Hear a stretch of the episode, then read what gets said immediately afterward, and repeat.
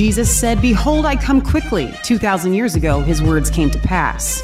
AD 70, Jerusalem surrounded by armies, the temple destroyed, sacrifices ceased, the end of the age. So, where are we at on the prophetic timeline of history? Jesus said, All authority in heaven and earth has been given unto me. Go therefore and make disciples of all nations, and that we have been made kings and priests to reign here on earth. The Revelation Red Pill, the kingdom of God is now. For yours is the kingdom, the power, and the glory, now and forever. Amen. Welcome back to Revelation Red Pill Wednesdays. We're your hosts, Leah and Michelle. We got the one, the only Jason Heidinger in the house. Hi, Jason. How's your day been? Hello. It's been good. It's been hot out here, 105 degrees, I think. So Are you What? kidding? yeah, the heat index is at like 115. So Wow. We need to cast Satan out of Oklahoma. Yeah, no kidding. I remember. I remember those. I remember those. This days. is not okay. Like, I mean, are you okay? I'm enjoying the air conditioned house for sure. That's awesome. I remember living in Oklahoma, and my we what we. We my first year there because if you guys don't know, Jason and I went to the same Bible college like Just not at the many same time. years apart. Um, I don't even know how old you are, Jason. I don't know if you're my age or younger or what. I don't even know. His wife just had a birthday. Um, Oh, did you? Happy I'm- belated birthday to Cassie, who's absolutely beautiful. Technically, at this point, I'm three years younger than you for Ah, another eight days. Okay. So oh. you're younger than Cassie? By 16 days. So wait, you're about to have a birthday? in eight days. Yeah. Oh, you guys have birthday month then, huh? Well, hers is technically in July. And Oh, okay. I pick on her Oh, for okay, being technic- older than me. For Okay. so she's a, she's older than me by one year. right? Wow, cougar. Oh, yeah, whatever. Yeah, she's going for That's those young, awesome. going for those young ones. Oh my gosh, you guys are hilarious. So we went to the same Bible college, and I we we we both had to move. He's from Ohio. I'm from Ohio. Um, the first summer, we actually spent in California. So I left at the end of May, and we went to California, and I came back in August. And I literally thought to myself that first month back, I don't understand how people migrated to Oklahoma and stayed here Yeah. because it was so hot. I couldn't understand the heat. Like my brain couldn't comprehend that kind of heat because it didn't even cool down at night. You know, Yeah. like in Ohio, you, in Ohio, it always cools down at night. It always has some some kind of relief. Yeah. But I remember like being in Oklahoma trying to take a nice evening stroll, and it's still like 88 or 90 degrees, and you're Right. just sweating, and it's like you can't So- find. There's no shade. This There's is nowhere to totally hide. Unrelated to red pill stuff. It but is. I'm gonna tell you, Jason, you have to remember the Ohio. Like this morning, I woke up and I'm I'm walking a dog early in the morning, and it's it feels like I'm on like the the West Coast. It feels like California, like breezy and nice and cool. And it's I was like, wow, this is uh, this is really beautiful, and we get that regularly, and you do not. Yeah, it's currently still 101 degrees according to my little phone app. At And it's seven, seven o'clock, o'clock. at your time.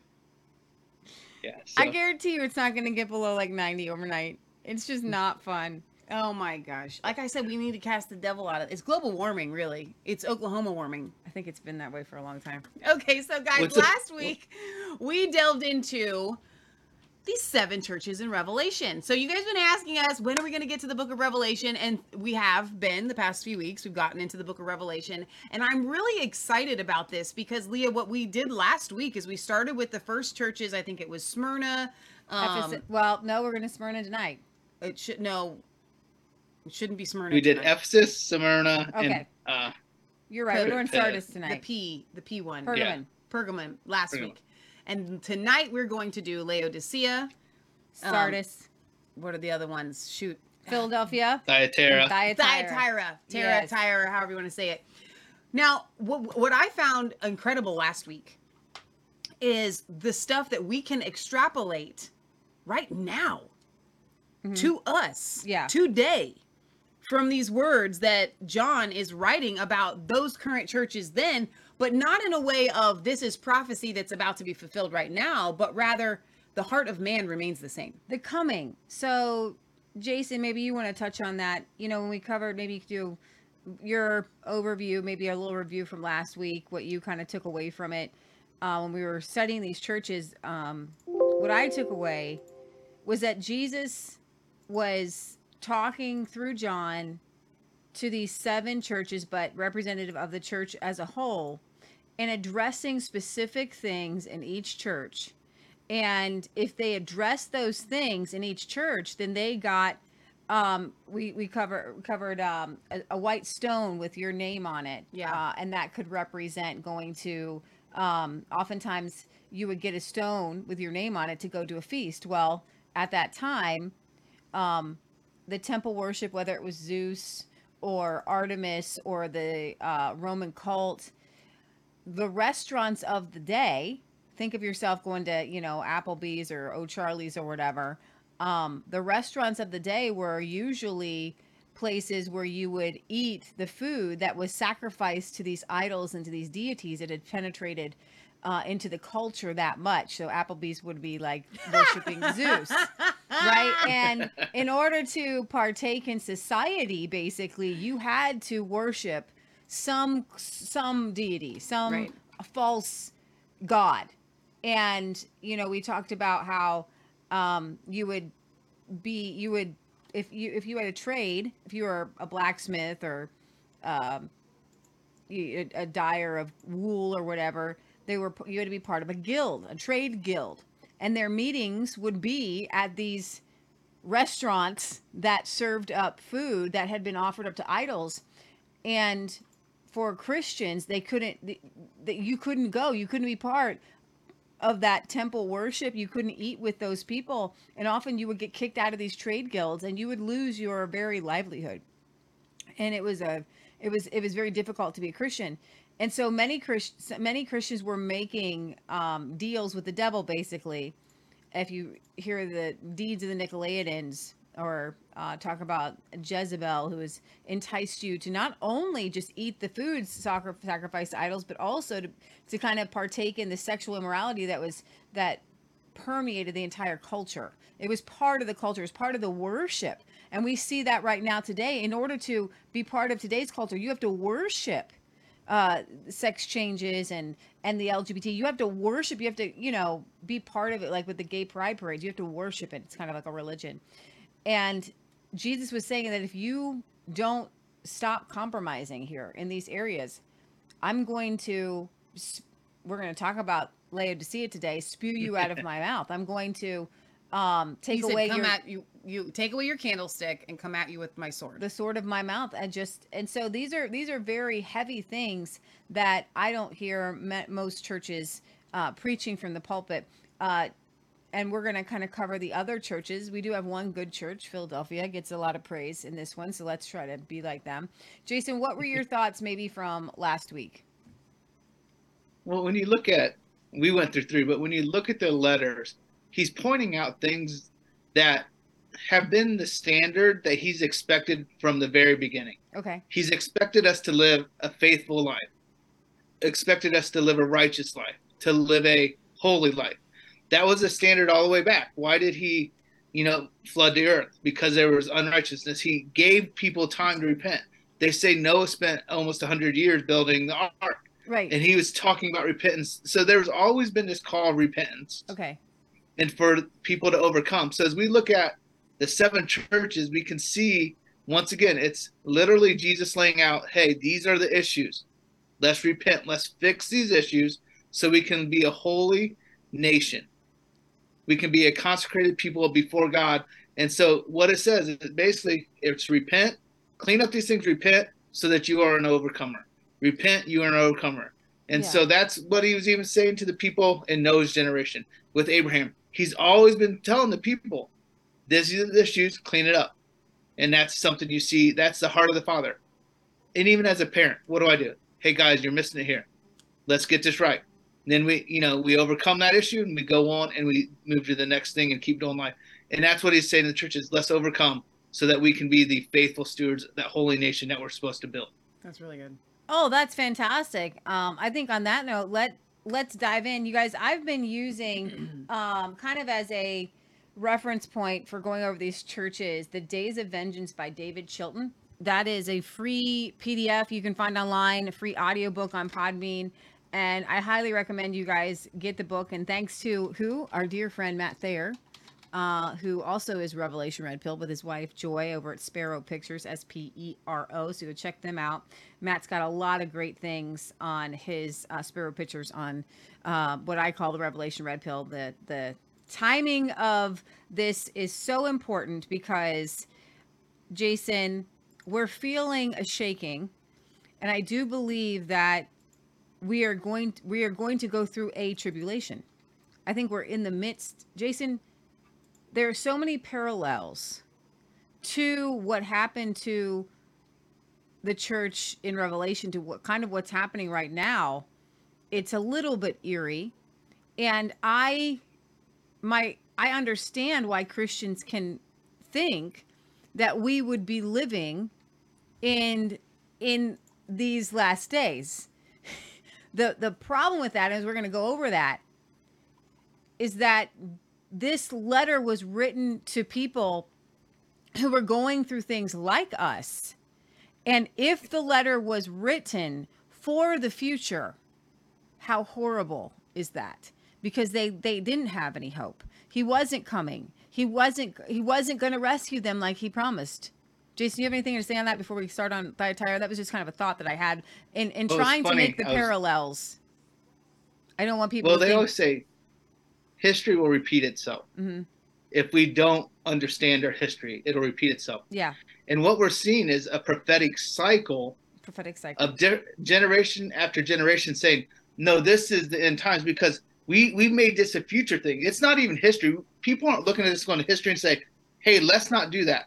Let's not go around that mountain again." So I learned the lesson at the same time because they people say it all the time. But if you're God's trying to teach you something and you don't get it, He's going to give you similar circumstances, whether it's in relationships, whatever. And so we're sitting here saying, "This is future. No, this is history." Let's learn from this so we don't repeat it yeah. on. so it's like history and it was actually i was listening to some talk shows i was driving today and they actually were bringing that up for the country you know if we don't remember the history of the country it will repeat some things that caused us to fall or to be great and the same thing this is a historical document that we're reading it was written to that generation and these things happened shortly after this was written Yeah. and so we can see that tied to 70 AD. But if we look at it as futuristic, we're expecting this, not realizing that we're just in a prophetic cycle. yeah. That since I started learning about end times, there's been, you know, in the 40s, Hitler was the Antichrist, and then you Yeah. had Saddam Hussein. Like, there's always been these Yeah. Antichrists, and we're looking at these cycles of, oh, this is getting bad, not realizing we're prophesying our Yeah. future instead of learning from our past. That's good. You know, I'm Wow. gonna I'm gonna add to that because that's so good. Um, on the one hand, there are so many things that we can learn to not repeat, but I'm gonna say something about Revelation is let's learn so we can repeat. Because what Jesus came and did in the book of Revelation, he came and and and it- as we go through it, you'll see the martyrs in heaven prayed for Jesus to come we want Jesus to come. We want him to come in justice. We want him to come in judgment. But what you're saying is, hey, there are some of these churches, we need to learn from their lessons because the the Jews of the day, they rejected Christ, they rejected the warning, and the temple was destroyed, and that it has never been rebuilt. We you do not see the sacrifices happening anymore. Okay, so yeah, we need to learn and take heed when Jesus warns to take heed to that warning. You know? All right, so let's uh Jason, you're doing you you you're our good uh kind of resident Reader. Bible reader. Could you read the uh, message to Thyatira, which is actually kind of long. And, Which Yeah. chapter? and That I'm gonna Chapter 2, 18. I don't care what version, whatever you want to read it from. Uh, since you had me read from the Passion Translation last week, I just brought that back out again. Cool. So, ver- starting with verse 18, Christ's letter to Thyatira. Write the following to the messenger of the congregation in Thyatira. For these are the words of the Son of God, whose eyes are blazing fire and whose feet are like burnished brass. I know all that you have done for me, your love and faith, your ministry and steadfast perseverance. In fact, you know, in fact, you now excel in these virtues even more than at the first. But I have this against you. You are forgiving that woman Jezebel, Mm. who calls herself a prophetess and is seducing seducing my loving servants. She is teaching that it is permissible to indulge in to indulge in sexual immorality and to eat food sacrificed to idols. I have waited for her to repent from her vile immorality, but she willingly refuses to refuses to do so. Now I will lay her low with terrible distress, along with all her adulterous partners, if they do not repent. And I will strike down her followers with a deadly plague. Then all the congregation will realize that I am the one who thoroughly searches the most secret thoughts in the innermost beings. I will give to each one what their works deserve.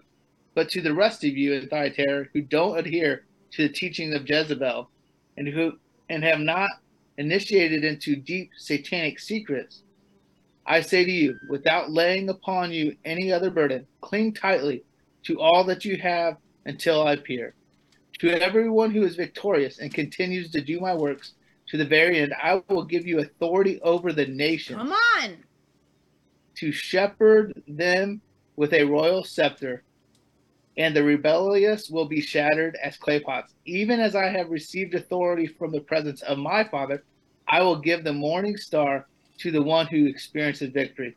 So the one whose heart is open, let him listen carefully to what the Spirit is presently saying to all the churches. Do you have anything you want to say about anything that you just read there?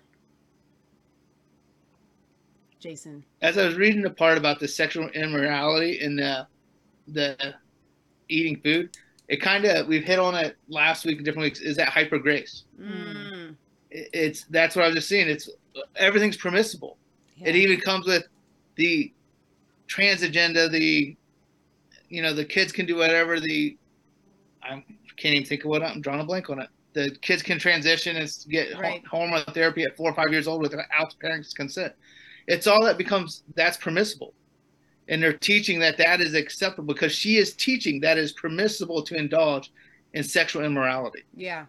So that was a teaching of Jezebel. So I just see the hyper grace. It's everything's permissible, and they don't want to teach the message of holiness, repentance, and consecration to the Lord, where we have that reverence, that fear of the Lord. Mm. Wow. No, that's so and I also good. want to add to this. We're gonna get into Leah's gonna get into the actual history of it, but for right now, for today, what I'm reading out of this and how this does apply to us right now is remember Corey got that word to repent from porn or be destroyed. 40 days. Yeah. That ends on August 13th. Like I kid you not. This is real deal stuff, guys. And it says, I gave her space to repent Yeah. of her fornication, and she repented not. Yeah. Behold, I will cast her into a bed, and then uh, and them that commit adultery with her into the great tribulation, except they repent of their deeds. And Leah's probably going to get into this, but that space that he gave to repent, we're looking at. Remember, Jesus came, he died, he rose again. AD 70 is a generation. And Jesus literally looks at these people and essentially he's telling them, I'm giving y'all a generation. I am giving you Yeah. a space to repent, mm-hmm. but you would not. And so since we know what that space to repent is, though that that one generation, mm-hmm. then we also know who Jezebel is. Yeah, no, that's really good. Yeah, just to dive in a little bit of the history. So Thyatira is a modern day, and you go ahead and bring it up so people can see. The modern day is Akishar, Shar, A K H I S R. You can just put in modern day Thyatira. Give give people a map so they can kind of see it. uh, a city in the province of Asia on the boundary of uh, Lydia and Mysia has no illustrious history and is scarcely mentioned actually by ancient writers. It was founded by Seleucus. Uh, he was 311 to 280 BC as a military outpost, Coinage suggests that, lying as it did on a great highway linking two river valleys, Thyatira was a garrison town for many centuries. Its ancient Anatolian deity was a warlike figure armed with a battle axe and mounted on a charger. Maybe you can Google that. Thyatira's um, uh, warlike deity there. An old coin or two depicts a female deity wearing a battlemented crown. Can you look that up? Can you look up Thyatira deity, warlike deity with a battle axe? The city was a center of commerce, and its records preserve references to more trade guilds than those listed for any other city. More trade guilds than any other city. Lydia, you guys know Lydia from the uh, in Acts, whom Paul met in Philippi. She was a Thyatiran seller, seller of purple. There's a big deal there. The product of the madder root. It is curious to find another woman, Jezebel, actually, nicknamed after the princess who, by marriage, sealed Ahab's trading partnership with the Phoenicians, leading a party to compromise in the Thyatiran church. The necessity of membership in a trade guild, and we talked about this, invited Christians of Thyatira to compromise and open the door to many temptations. Thyatira played a significant role later in the history of the church so, shopkeepers or craftsmen risk loss of income by refusing to join guilds, whose meetings included, we talked about this, common meals. I'm actually reading from my um, archaeological Bible. I love this thing for for a Revelation Red Pill. It really brings a lot of things to the I'm not forefront. getting anything on that. Okay, you're not seeing the Thyatira warlike deity. No. Okay. Well, it's in it's in the archaeological Bible here. Um, these temple restaurants and food sacrificed to idols. I'm actually going to read. There's a note there, and I think um, I'm going to read that while we're here. So, in the archaeological Bible, it talks about these temple restaurants. We're going to Applebee's here. I'm going to read this note in in my Bible. This is from the part of Corinthians. So, um, in many ancient cultures, people routinely sacrificed animals to their gods and then ate the meat. In the Greco Roman world, temples would often contain dining areas in which groups of people could feast together.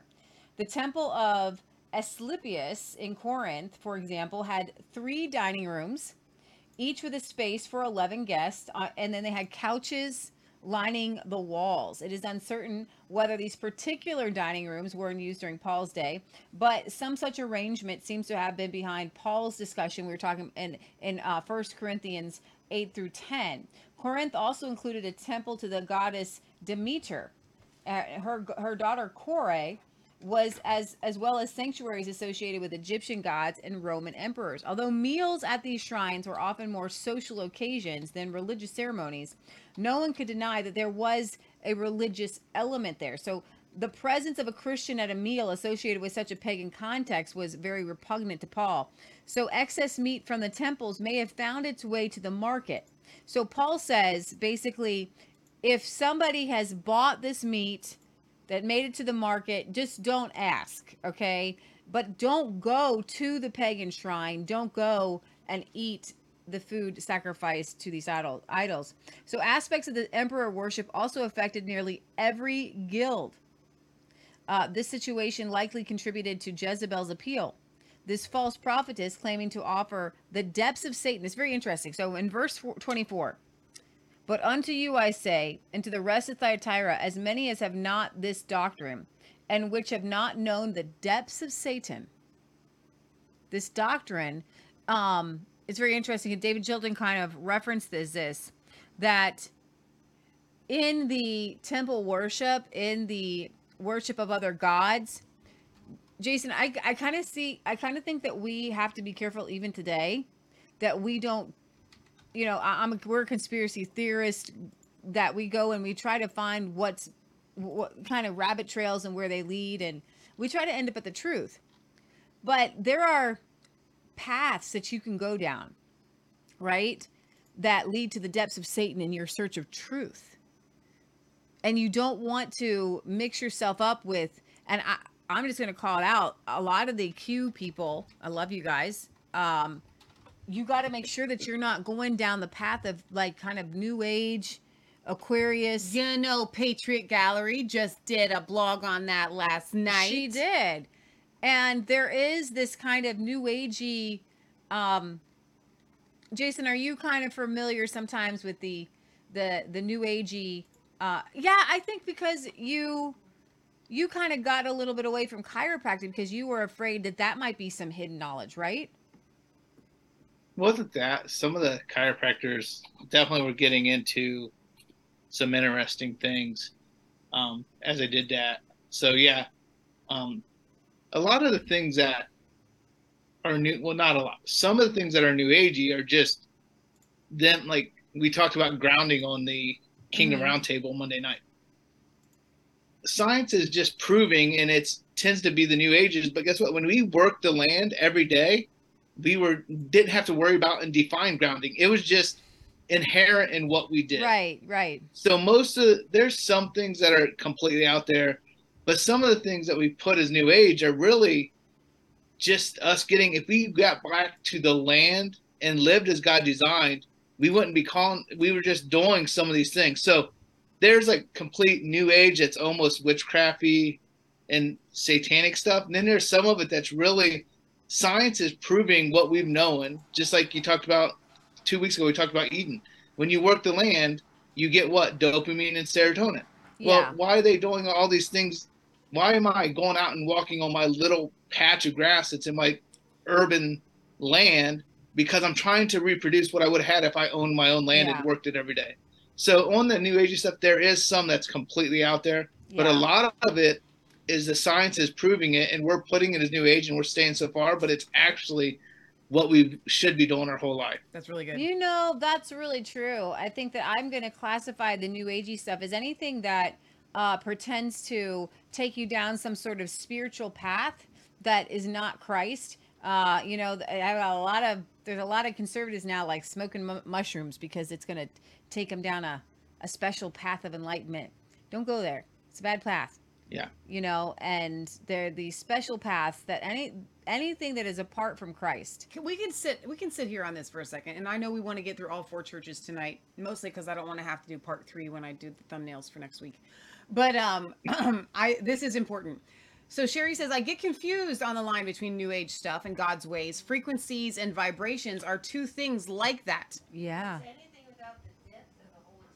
patriot gallery says it's anything without the depths of the holy spirit Words come to you from God, they're elegant, they're dignified, Mm. i don't know if they can hear you so i'm going to repeat it she says when words Oh, I just know it's scientific. There's no Holy Spirit. There's no morality. There's Right. She says when words come to you from the Holy Spirit, they are they are strong, and you know that that's essentially she's saying you know if something's the Holy Spirit if something has the Holy Spirit with it. I would say this: everything like this pen has a frequency, okay, and and, and all and all of that. I'm not sure that it's necessary for us to go down that path. I have not felt the conviction of the Holy Spirit. I know that e- like essential oils have different frequencies to them, and people will say, "Oh, we got to look at this frequency of this essential oil." Frankly, I don't go down that path because I don't feel the Holy Spirit on it, but I do go down the path of using the essential oil because I feel the Holy Spirit on that. So I think that that for me, that's my personal line. I think when you talk about frequencies and things, I see that that leads down a path to Satanism. I've seen that. But then the actual thing itself isn't kind of like yoga. Well, I don't do yoga. okay But I, str- I'm a former gymnast. I will stretch and I will do certain stretches and certain moves and things like that because I know they're good for my body. But when you then add that element of, I don't even think that Christian, I don't want to offend anybody. I don't even think that Christian yoga is of God because Christian yoga incorporates some sort of spiritualness and takes from these lessons of yoga. And I just think that, yeah so like but stre- stretches are really good for you. stretches are stretches and i don't have a problem with that but then yoga I- mean when you look at if you go to hindu cultures it is very demonic and they are worshiping other dogs uh, gods they have uh, india is known as the, as the land of innumerable gods and worshiping other gods and i would say that this yoga is the perfect example of foods offered to idols Yeah. Okay. Don't practice it if you know it's yoga and they're doing spiritual, you know, mumbo jumbo. I want to hear what the chiropractor has to say about all this. But if you know, but if it's a stretch and you're just doing a stretch, stretching is fantastic. Jason, what do you got? like the whole energy frequencies and all that we every everything's created and everything has a frequency it's when we worship that instead of the creator. So we start worshiping the frequency. We start worshiping even essential oils supplements whatever is your thing. That's good. you make that the idol. If you're sick and you've studied essential oils do you actually go to god first or do you initially go to i know these five oils work first Mm-hmm. that's where it becomes an idol. That's good. and understanding frequencies energies all that is not a problem. I've d- done muscle testing and where you can actually have somebody hold an apple and amazing they go strong and you have them hold a twix bar and they go weak. Mm. and that's using frequencies and testing and all that. It's when we make that our eye. When we exalt that above the lord jesus christ because it says jesus is the way the truth the light so anybody that comes to him if we put anything in between us and jesus and we that's an idol. And we have to get it whether we exalt our flesh above them and whether we exalt supplementation chiropractic the medical doctor whatever it is if we exalt it above god that's where the issue is. But science and frequencies science is proving what's been in the bible the whole time. That Yeah. we are like we're just articulating it in a different language. Because you ever walk into the room and you immediately feel something? That's an energy. That's a darkness. You know the bible talks about if there's light in there and if there's darkness and light comes the darkness wants to leave there's always the people if you're around them they always flee from you why Yeah. they are feeling the light in you because of the darkness in them. But now they call it energies, frequencies, whatever it is. I could really care less the title, but there's light in me as a believer that Come is on. affecting the darkness in them. And Mm. what we can call it frequencies, vibrations, but the title that science is putting on it doesn't matter. It's getting back to the truth. That's, really so good. good. You know, we had a question in the True Kingdom community, and it was from Stephanie.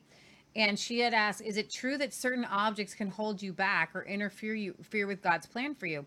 And so the question we went back and forth.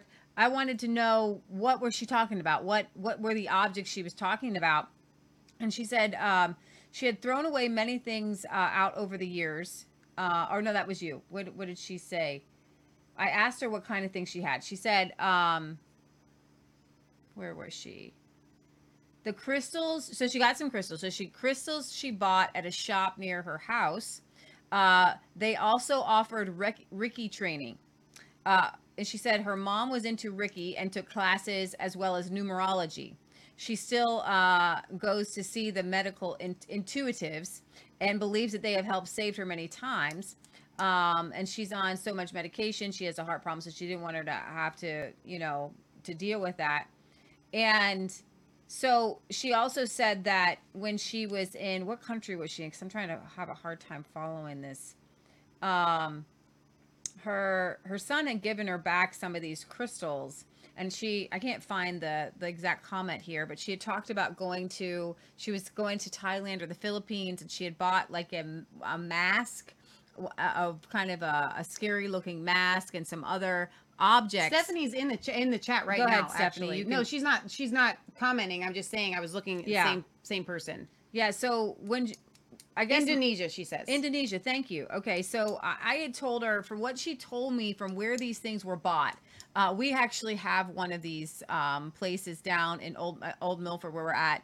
They um, it's it's a It's called Enchanted Moments. called- it is a witch's shop, and I just found out today that they're doing a witch day on like Saturday down in Old Milford in the streets. so they do um they'll come out they'll do palm readings for you they'll do readings they they sell the crystals um i've been in shops where the crystals are are definitely associated with these um th- th- with, with with witchcraft you can see that the little signs on it that you can see the little like a crystal is made of god right? And so I said, uh, for what you told me, uh, throw them out. I said the easiest way the devil gets a hold of people is through the occult and idol worship.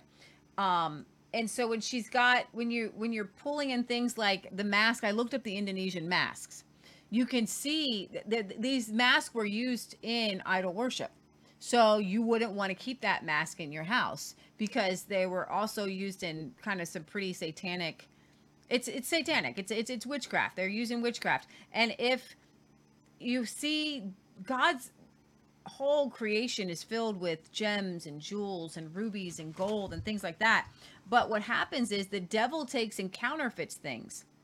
Okay. So once you know that somebody, and oftentimes, um, they, these people put like spells and curses over objects, especially like the crystals, and they do their, as, as Christians, we pray over people, we pray over things. The devil has a counterfeit, and they do witchcraft over objects specifically. Um, and a lot of, there's a lot of, if you Google like, crystal witchcraft new age you're going to get a lot of people who use these and they're trying guys there is a definite we were talking we're, we were talking about this in um, verse 24 the, the depths of satan there's a power there is a satanic power that you can tap into Well, let me, uh, we'll just break it down with this and then we can move on. It's like this, guys.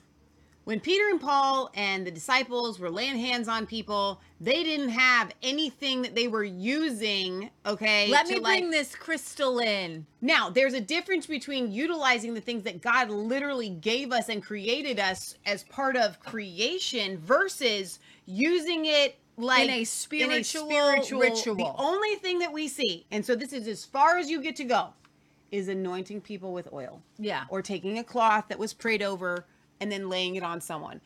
In the Bible, that's as far as you get. And I don't think that you can reach that as far into like crystals and things like that. I don't, I don't, I just see the Bible's very, very clear. You'll know them by their fruit. And mm-hmm. I'm telling you, y'all know the spiritual, super new age wackos, and they you get a weird vibe about them because something ain't right. Well, and she had said that she burned a book on earth magic. That's a good idea because there and and here's the thing. This is biblical in the book of Acts. This there were many sorcerers. And they came in and they piled up all their sorcery. Yeah. They piled it up and they got rid of it. They burned their books, they burned their things anytime and it's you know, we have uh, in the book of Acts Simon the sorcerer. He was doing miracles. He was doing witchcraft. He would probably was happy to use the, the crystals or whatever. And when he saw that through the laying out of hands, the Holy Spirit was given, and there was a manifestation of the Holy Spirit, he said, "Could you, uh, could you give me that?" and he said, "What did he say? What did they say, Jason? You can't buy it. You can't buy it." Yeah, you can't. buy." It. All right, you got anything else to say on that before we move on, Jason? just on Simon the Sorcerer, if they're trying to profit profit from these things, it's Mm. probably not the Holy Ghost. That's a good point.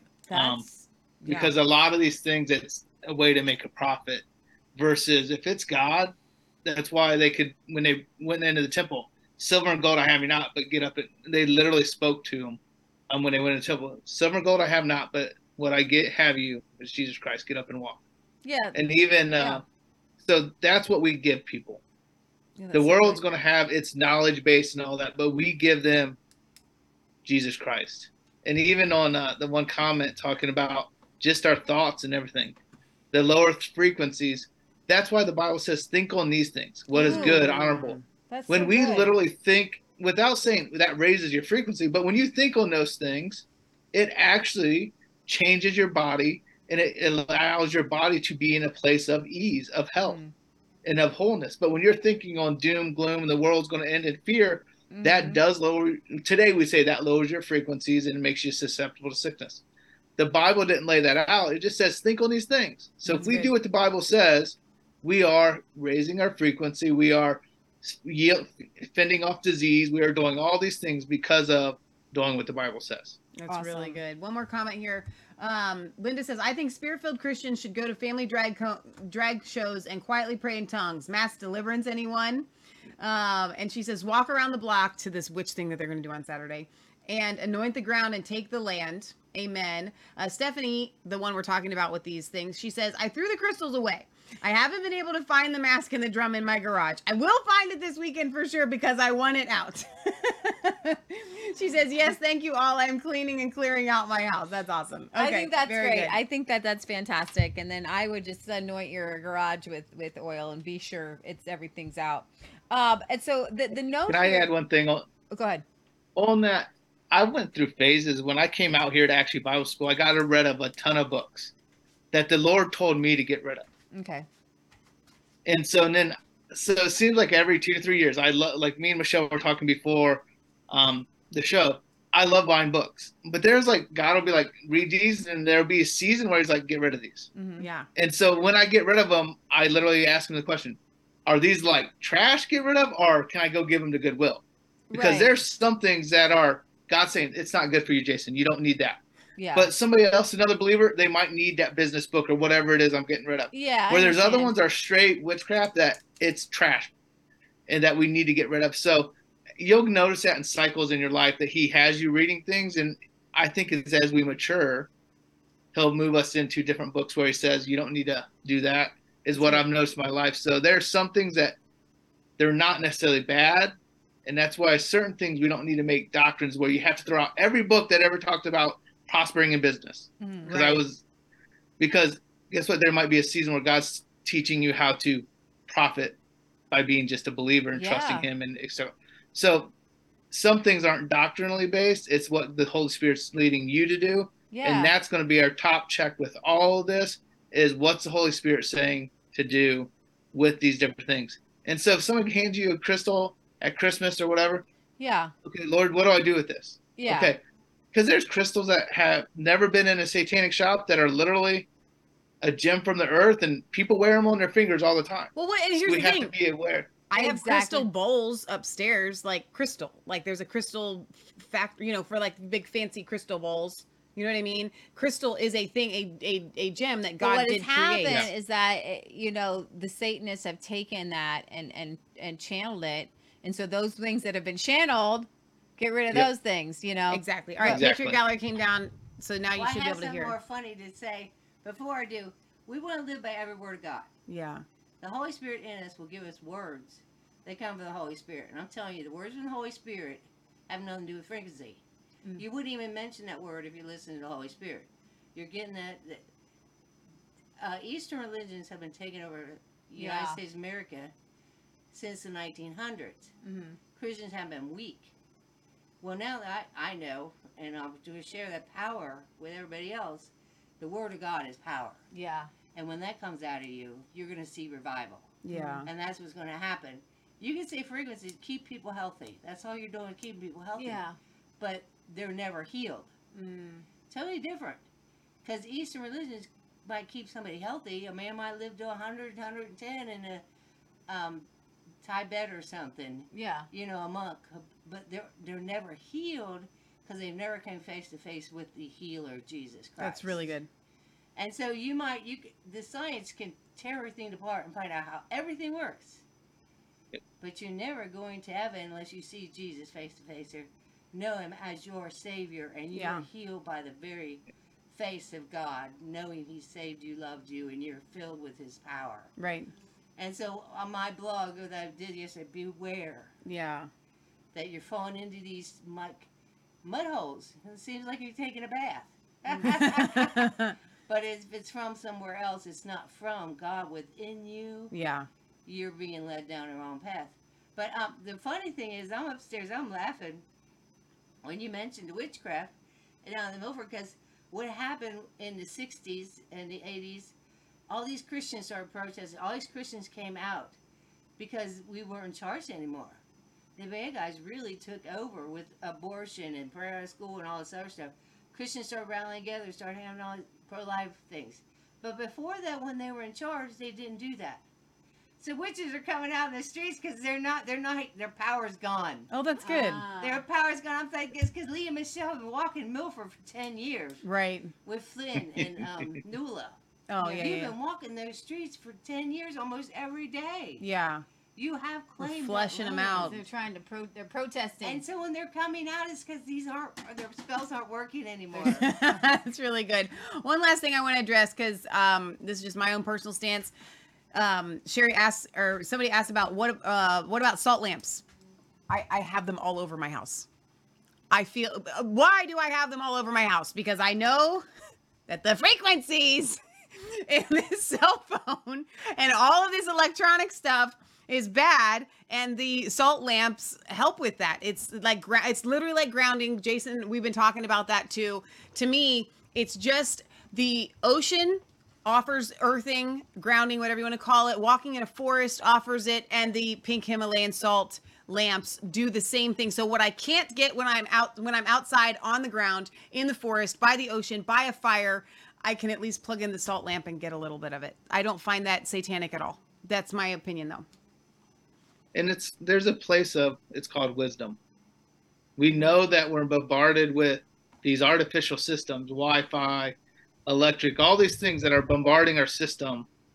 And there's wisdom how to minimize the damage so our body can heal. And one thing as your mom was talking patriot gallery was talking it's interesting the 10 leopards lepers they were all healed. One came back was it one or two came back? And he said now you're made whole. Oh. When we come to Jesus and repent, we can be made whole. Where the world will offer healing, but wholeness only comes through Jesus. come on now See, that's a it. snippet. That's that's a that that's quotable. that is All right, so, so let's get back to the target at hand. I, I, you know, sometimes these tangents are really important, and you guys, you guys have been asking us these questions, and I actually love it because I think it's really great engagement. All right, so when we're reading here in the first couple verses, um, and talking about the Son of God, who hath eyes like a flame of fire, and his feet are Where like fine brass. We're talking about Thyatira. first couple verses you mean in- about Thyatira. okay yeah Yeah, 18 so verses 19. 18 to 19. Okay. So that uh, David uh, Chilton here says this passage should be compared with Revelation 19, 12 through 13. I've got it up. It says his eyes, this is Revelation 19, saying the same thing. His eyes were like a flame of fire, and on his head were many crowns, and he had a name written that no man knew but he himself.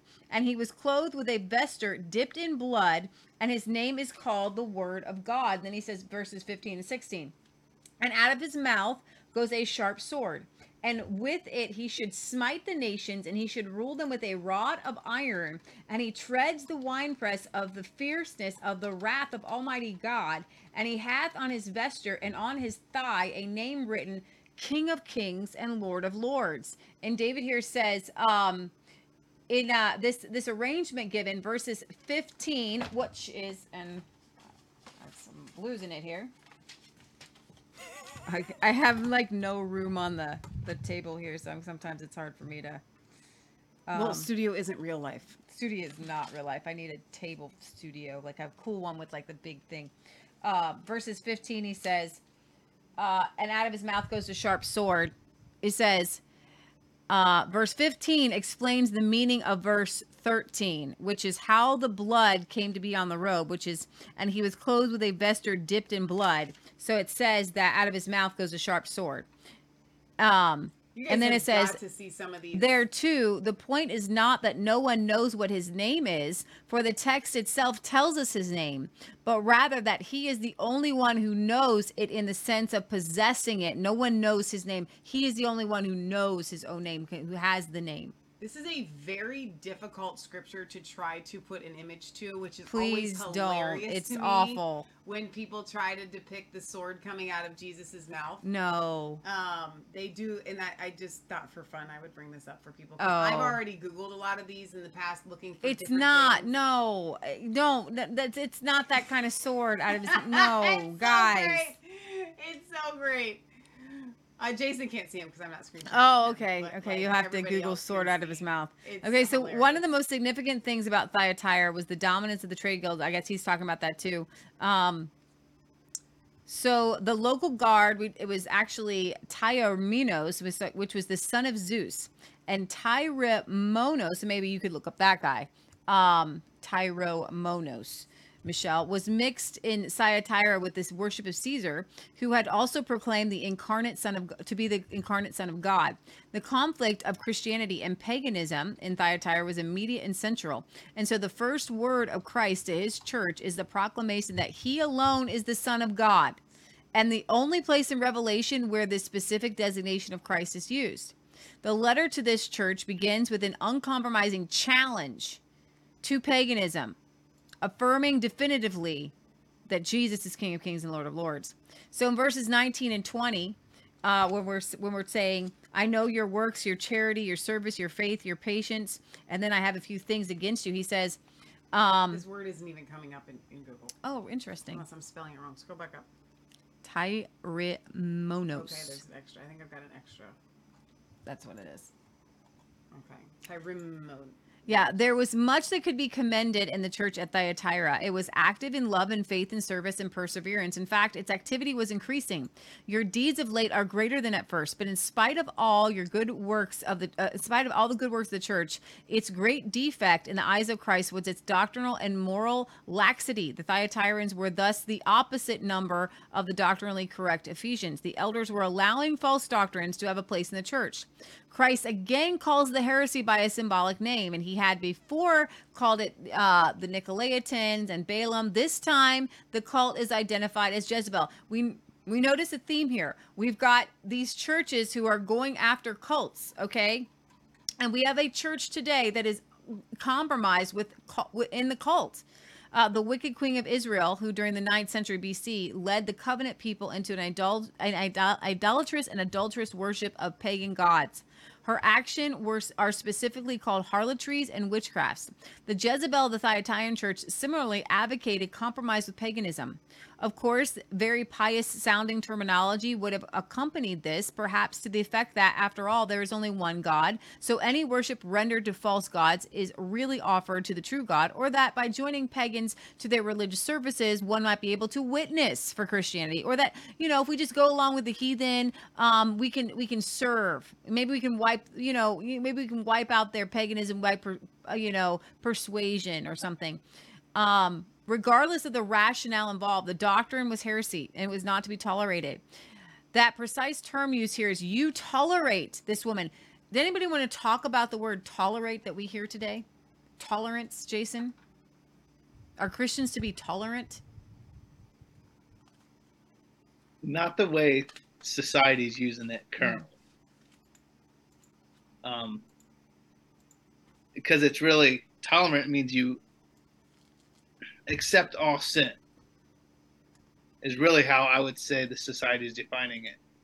We're to ex- introduce all people and like all unbelievers, we need to love the people so that we can actually share the gospel.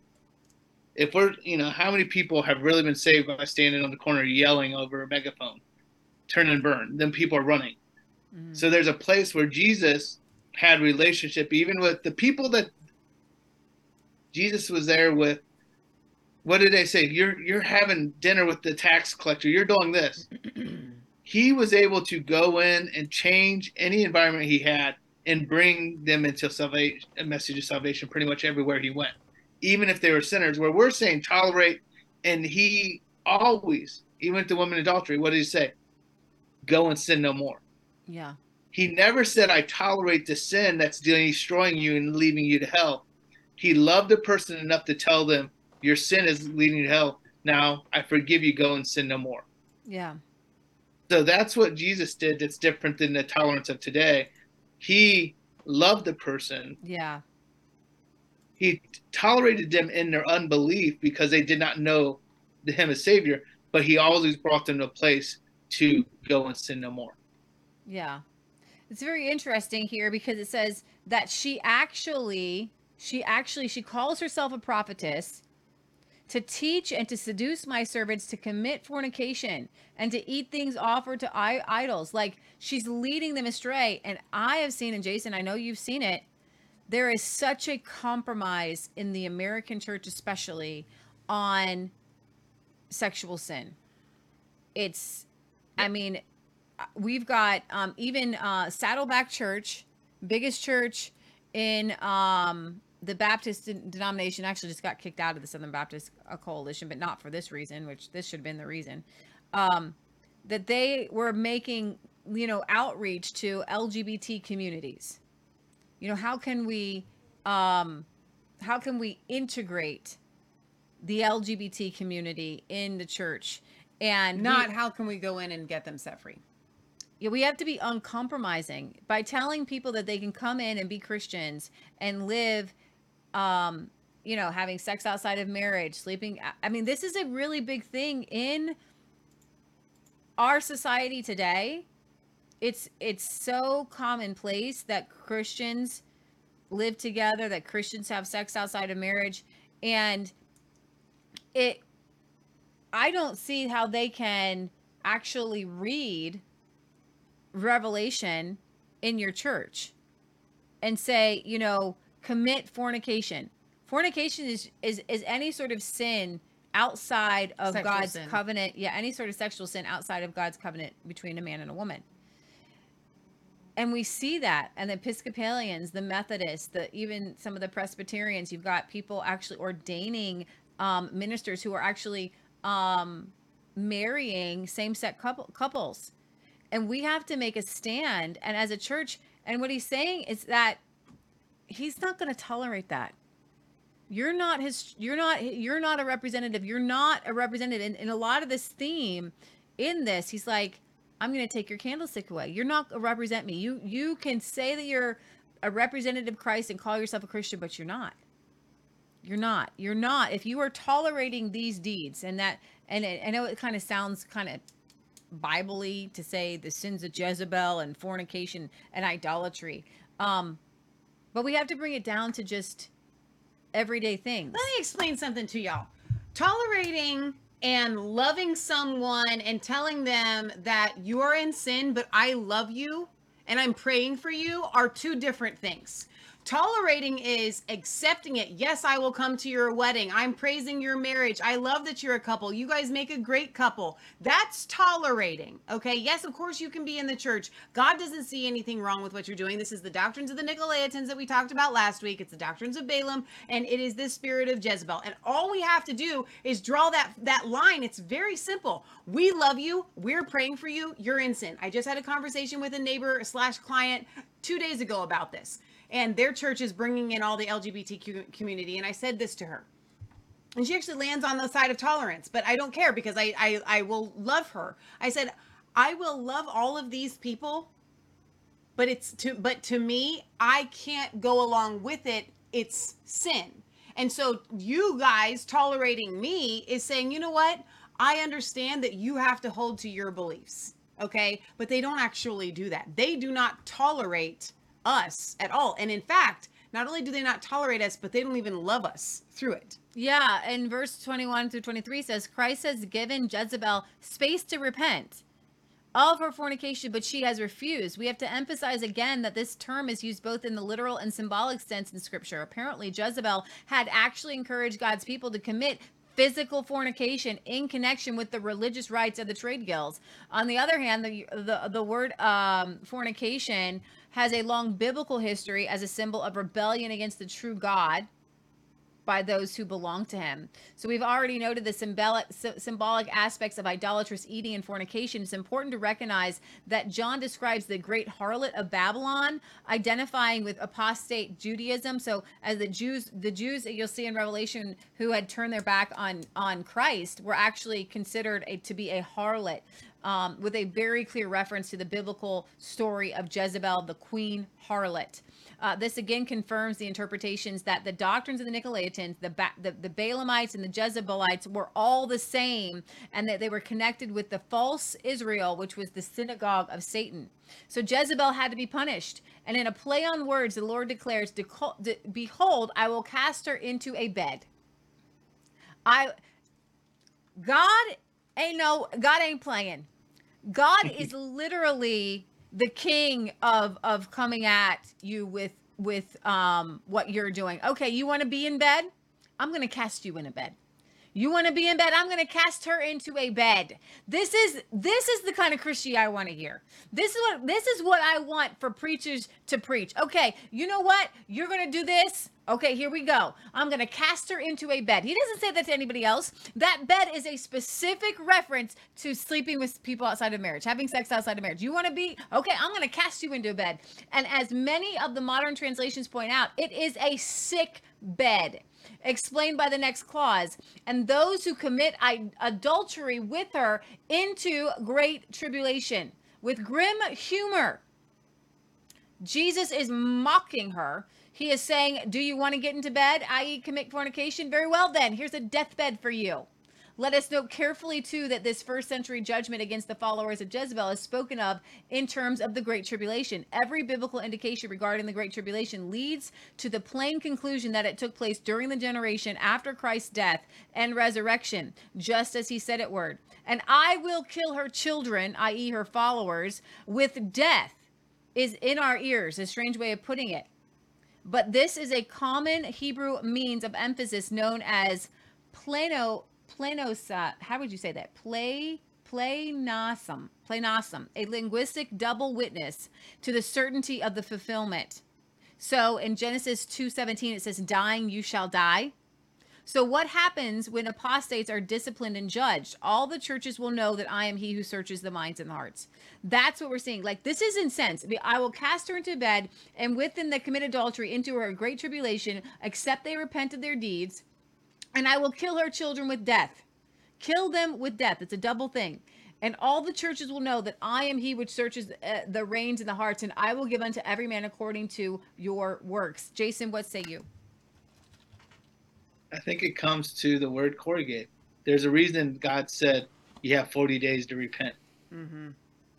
Um, that's really the window we're in. From I think Michelle, you gave a word on July 4th, and then Corey gave his word, and the timeline ends at August 13th. And there is a time that He's calling us to really repent of the sins of Jezebel, which is sexual perversion. You could, it's you know, we talked about pornography, but it literally talks about Jezebel and all the sexual perversion. We are in that window of repentance. And if we don't clean up the pulpits, if we don't clean up our own lives, but I know for me, there's a part that he's been highlighting the pulpits. If we don't clean up the pulpits, they're going to be doubly judged. They're held to higher standard. Yeah. And this is the call till August 13th, that 40 day window, that we need the repentance of the body of Christ for the sexual perversion has been allowed, the adultery of Jezebel in the church, to get it cleaned out. Otherwise, we are going to start seeing those things start to happen happen in August. Yeah. You know, I totally agree with that. I- Michelle, maybe you can have. I'm having Jason. I, I'm I'm reading this, and I understand that there that I, people who didn't walk in love have preached a fire and brimstone gospel, and it seems very hateful. And sometimes you see a lot of those guys walking around like turn or burn type deals.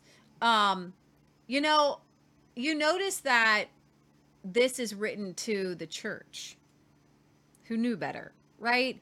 This is not going necessarily going out into the whole world and saying unless you repent I'm going to punish you. This is this is the church that that he's talking to. If you don't repent of this, I'm I'm actually going to kill you. I'm to I'm, I'm we're, you're dying you and your kids. I'm I'm, I'm literally going to kill you. Like this is intense. And we've seen we saw this happen with Peter. So Ananias and Sapphira, they lied. They they said that they sold a piece of land, and they said they were bringing all the proceeds. They didn't have to bring all the proceeds. They, It was the fact they, that they lied, lied. to the Holy Spirit that they had brought all the proceeds. And the husband comes in, and Peter's like, "Are you sure you want to? You want? Are you sure you gave? Are you sure you saw the money? He, you know that this is what you're doing?" And uh, boom, he dies. His wife comes in. Appears like, "You better watch out what you say." Yeah, it's all the money. Boom, she dies. Ananias and Sapphira, gone, dead. Like, I, I think we serve a different God than has is preached in in churches today. I just don't see anybody. There's a. God of tolerance that is preached. Well, I don't see the God. Even if you, I even the people who are quite intolerant of LGBT, I don't see them saying, "Behold, I'm gonna, I'm gonna," uh, mocking her. By the way, in a joke. You want to sleep around? Okay, I'm gonna actually put you into uh, a great tribulation, and I'm gonna kill you. I'm gonna kill you and your kids. Like, I don't know. I, I feel like they don't even. That scripture is like, you know what? We're just not gonna read it. We're just not going to read it. We're going to pretend it's not there. That's too Old Testament talk. Let's I just- feel like we're just going to shut that door, turn around, close, slowly walk away. That was a verse. We're just going to, you know what? We're going to read it real fast. what, what do you think, Jason? Read it real fast and move on. Like, I don't. There's so many thoughts I have.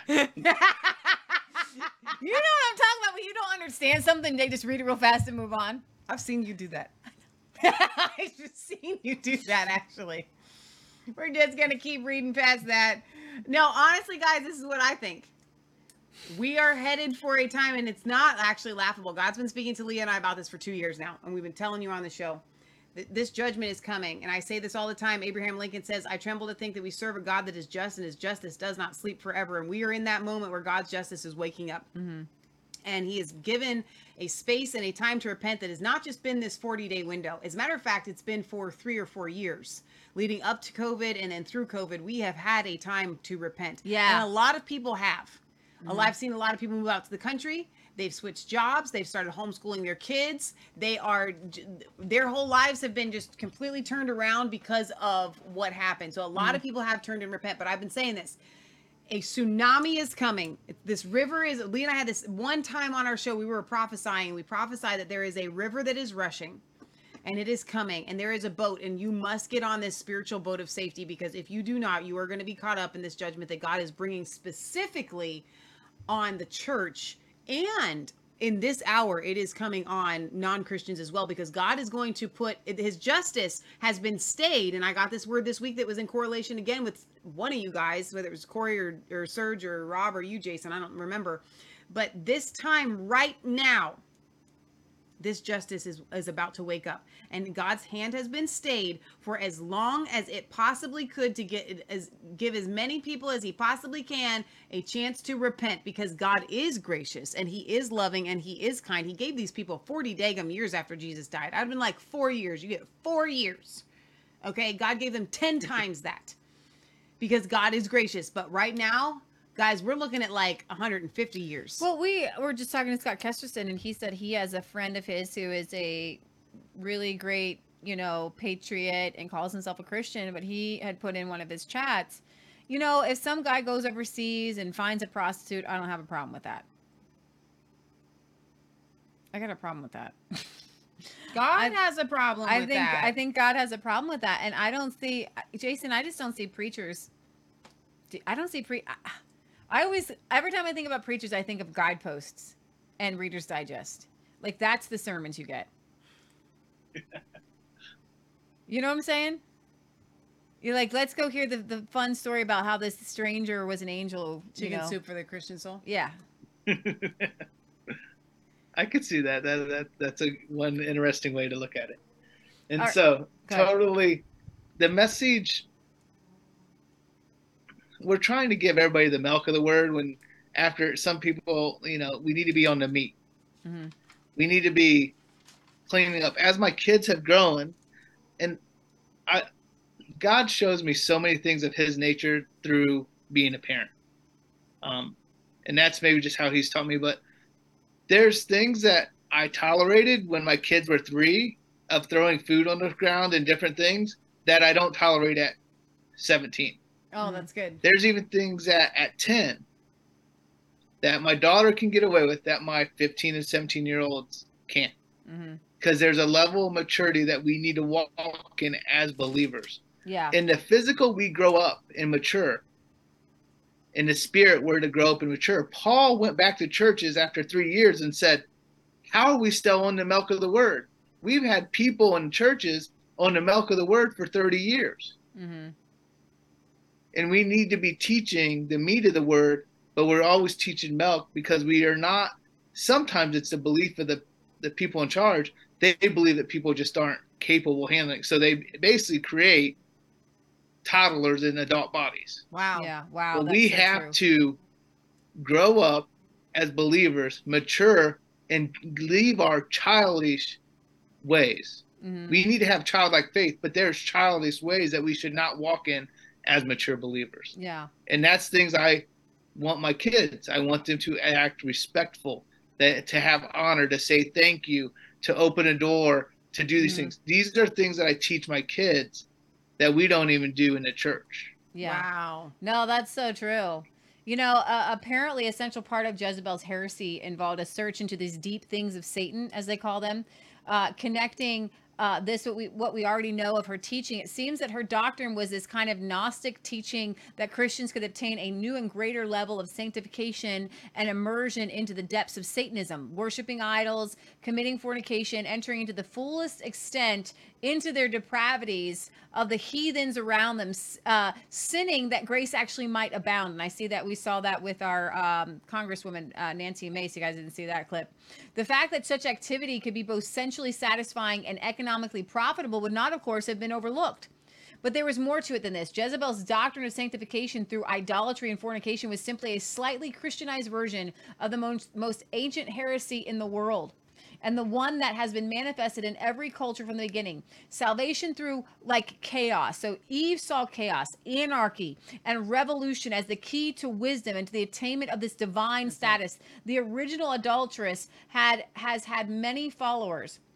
Chaos as revitalization has a long and continued history in Western civilization. And with the French Revolution, it gained a new vitality as revolution and sexual chaos became the means to social regeneration. We saw that in the past 100 years. Free yourself. Free yourself. Who, who is these fuddy-duddy Christians telling you you can't do this, you can't do that? In the world of art, we've seen this like crazy art. Creative artists came to be identified as the necessity with a social and sexual anarchist. We've seen that with uh, Maria uh, Abramovich. Abramovich, you know, uh, we got that with Ale- Aleister Crowley, "Do as Thou Wilt." This this san- sexual anarchy, meaning they you need to go into these depths of things uh, in order to be free and to have the the most freeing part of humanity. And uh, morality came to mean mon- just like kind of monotony. And the middle aged fling and sexual license came into being as a grasping after renewal. You've got um, you got prostitutes came to be used as a change of luck device and a, and a special sin against order as a means of recharging luck and power. Basic to all of these manifestations from ancient Egypt through Caesar to modern man is one common hope destroy order to create a fresh, or even more bluntly, destroy order to create order. But Christ says there are faithful. Here we got some good news. You ready for some good news? But you know what? In the midst of your crazy sleeping around and and and all that, you've got some faithful Christians in Thyatira who do not hold to this teaching, who have not sought after for, uh, forbidden knowledge and satanic pra- practices, despite the economic and social consequences of their refusal, which is where you guys are at right now. Yeah. He says, I place no other burden on you. Nevertheless, what you have, hold fast until I come. And his came, he did come in that generation. This again reflects the language of Jerusalem Council's letter to the Gentile converts. For it seems good to the Holy Spirit to lay uh, upon you no greater burden than these essentials that you abstain from things sacrificed from idols, sacrificed to idols, and from fornica- fornication. And if you keep yourselves free from these things, you will do well. So the faithful uh, are to continue practicing the essentials of the faith, holding to orthodox standards. So you've got the faithful Christians in Thyatira who were suffering from both the heathen world outside and the compromising heretics within the church. They probably were tempted to doubt whether they would ever win in this struggle. The most uh, prosperous and successful Christians were the ones who were the most faithless to Christ. It looked as if the Orthodox were fighting a losing battle. They were so powerless by now that they were unable to even oust the apostates from the church. They were so powerless they couldn't even get the Jezebels who were telling people not to have sex and, and and do all these crazy. They couldn't even get them out of their church. Yet Christ promises that the the the leader of that church, this is key. He who overcomes and he who keeps my deeds until the end, I'm coming in this generation. To him I will give authority over the nations, and he will rule them with a rod of iron, as the vessels of a potter are broken in pieces, as also I have received from my Father. This is where we're at right now, Jason. If we overcome, if we out these things out, if we, this is why we want to get people out of the world, because then you get to rule. And it says he will rule them with a rod of iron. That's us. He says, as I have done, as the as vessels of a potter are broken in pieces, you can destroy the evil around you with the word of your mouth. Okay, this is a reference to the Father's promise to the Son, as recorded in Psalm 2, 8, 9.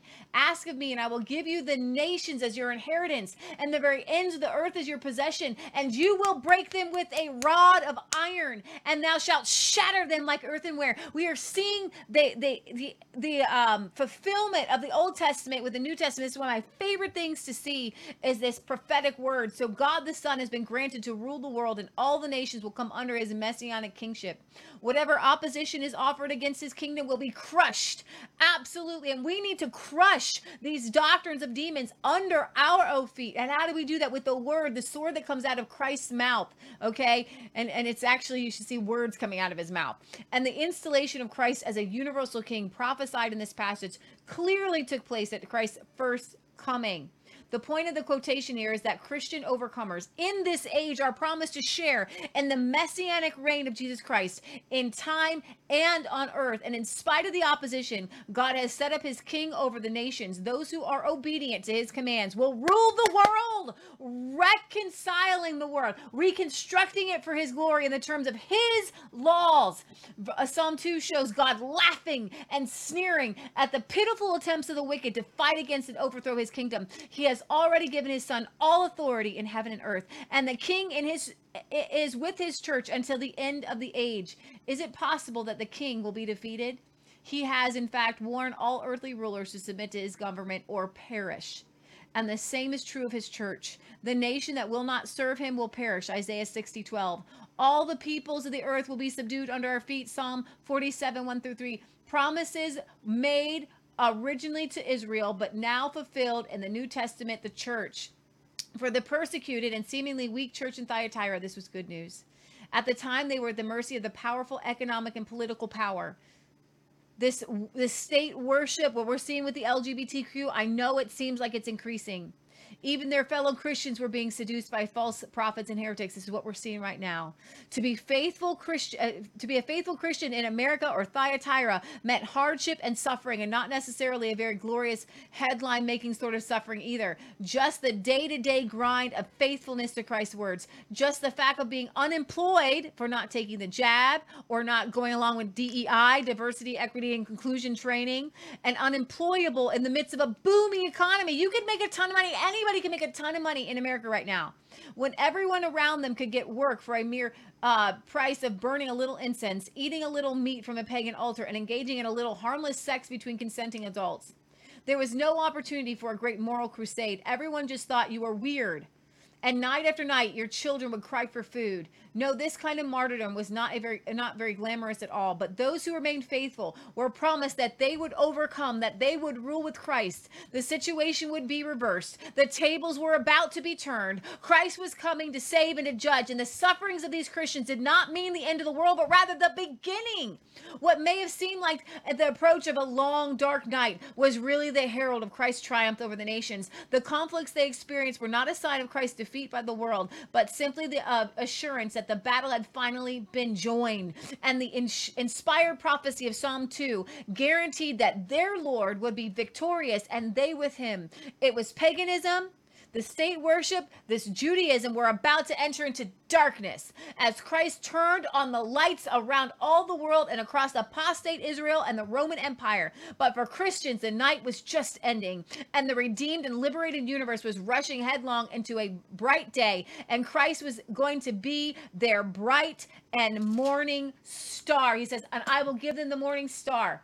I will give you, I'm going to, and that, that morning star is when night is over and the day is dawning. And so I would say to you, church, hold tight, Thyatira. He's coming. What do you got, Jason? Not much to add to that. Uh, I just want to add a little bit on Jezebel. The note here in the Passion Translation says Jezebel, King Ahab's wicked queen, was immoral and practiced idolatry. She, she released into, into Israel a spirit of darkness that hindered God's faithful ones from attempting by attempting a mixture of worship of Baal with the worship of the true God. Mm. She became a symbol of a spirit of tolerance and compromise, which teaches that God's loving servants can sin and not experience any consequence. Mm. It's funny, the part that stands out is Jezebel brought mixture. Mm. And that's where we're not to have mixture in our lives. It's God alone. Because he is a jealous God and he desires our whole heart that we crucify everything that is not of him and live fully from just as my wife expects my complete my complete life to be hers to become one And that's what God wants with us. But too many people think that it's acceptable to not just have one when you're married, that it's all right to have all this other junk. And we do that with God, but it's really God alone. We mm-hmm. can't have mixture in our relationship Come with on. God. We can't have mixture in our marriages. And what Jezebel brought was mixture. She brought mm-hmm. perversion. Boom. That's so you good. see that with like, you know, God in the Bible, He doesn't do that in mixture stuff. Your your your metals are tainted because Yeah. you're mixing the different metals. You see that. That's an excellent, excellent point. I want to read a couple comments before. Are we going to move on to the second church? Sardis. Sardis. Patriot Gallery says sexual perversion compromises, um, I think everyone, but especially the government because they can be blackmailed. Evil men break down society to weaken society morally and to control and overthrow the government. The people um, have needs to right itself has the right to self government. Stephanie says, I dreamt the other night that the word was my actual food. Oh. That is a dream from God right there. Dorothy says, That's right. My friend and I talked all about this because we don't go along with the Barbie movies and all the other garbage. We mm. will be rejected. I'm okay with that as I don't want to be around this nonsense. Mm. Well said. And Bella says, Yes, Leah, read that word, such passion in the teaching. So good. and right. wait, one Oh. more comment. Okay. I'm in charge of comments. Oh. Sherry says, Yes, Jason, alone um, encompasses so much. Thank you for speaking such truth. That's Minkle so- says, It's time for these promises to be fulfilled visibly. But of course, I've thought that Jesus was coming back since 1984. I get, I totally get that. I love that. All right, Jason, could you read uh, the uh, the message to Sardis? Yes. Uh, Christ's letter to Sardis, this is beginning in Revelation 3. Write the following to the messengers of the congregation in Sardis. For these are the words of the one who holds the seven spirits of God and the seven stars. I know all that you do, and I know that you have a reputation for being really alive, but you're actually dead. Wake up and strengthen all that remains before it dies. For I haven't found your works to be perfect in the sight of God. So remember all the things you received and heard, then turn back to God and obey them. For if you continue to slumber, I will come to you like a thief, and you'll have no idea at what hour I will come. Yet there are still a few in Sardis who have remained pure, and they will walk in fellowship with me in the brilliant light. For they will for they are worthy. And the ones who experience victory will be dressed in white robes, and I will never no, never erase their name from the book of life. I will acknowledge your name before my Father and his angels. So the one whose heart is open, let him listen carefully to what the Spirit is now saying to all the churches. Amen. All right, so Sardis, um, modern modern day Sart, the capital of the ancient kingdom of Lydia, was a city of great wealth and fame. Its Acropolis, a natural citadel on the northern spur of Mount uh, Tmolus, uh, and maybe you could bring up a, a picture of that because oh yeah, it's really cool for people to see. Um, rose 1500 feet above the lower valley. Sardis was full of sophisticated paganism. The lack of mention of persecution probably reflects the secure position of its Jewish community. Jesus' followers evidently coexisted peacefully with the synagogue community and city establishment. Unaccustomed to opposition, they had grown comfortable in their relationship with the world. Their spiritual state deadness prevented them from realizing that Jesus' resurrection power was available to them. And we've talked about the seven spirits of God. We did a whole show on that. So please go and reference that, um, talking about the different aspects and the nature of the Holy Spirit there, uh, walking amongst the seven stars, uh, the angels of the churches. The rulers of the churches are owned by him and are at all points accountable to him. And the elders in Sardis desperately needed to be reminded of this, for they had allowed the church to die. He says, I know your deeds, the Lord tells them. You have a name that you are alive. The church at Sardis had a reputation for an active congregation, alive in Christ, undoubtedly is well known in Asia as the representative of the Christian faith in a wealthy and famous city. It was perhaps fashionable and popular in the community. There is no evidence that in a period of growing persecution around everywhere else that Sardis actually had any persecution. Guess what? If you're not being persecuted, you might be doing something wrong, okay? This busy, seemingly fruitful, and growing church was in fact dead. And I could name about a hundred right now busy, growing churches that are in fact dead. We should know that the death of the of, of Sardis did not necessarily consist in a lack of youth activities or fellowship meetings, which is kind of a lot of people at church is dead. They don't have enough youth group. you know. Rather, the church had become as uh, they become secular, secularized. Its found fundamental worldview was no different from everywhere else. Everybody's like, hey, we're just gonna go hang out in this church. They were they didn't look anything different. So the Lord gives Sardis two admonitions. First, he says, my favorite. Wake up! Wake up, he says. Wake up. Sardis was actually built on a mountain. And this Acropolis was constructed on a spur of this mountain, uh, which was all but impregnable. Yet twice in the city's history, it had been taken unawares and captured by enemies. The parallel with the church's lack of vigilance and its need to wake up lest it fall under judgment is striking. Sardis is not quite uh, completely dead, but these things are about to die.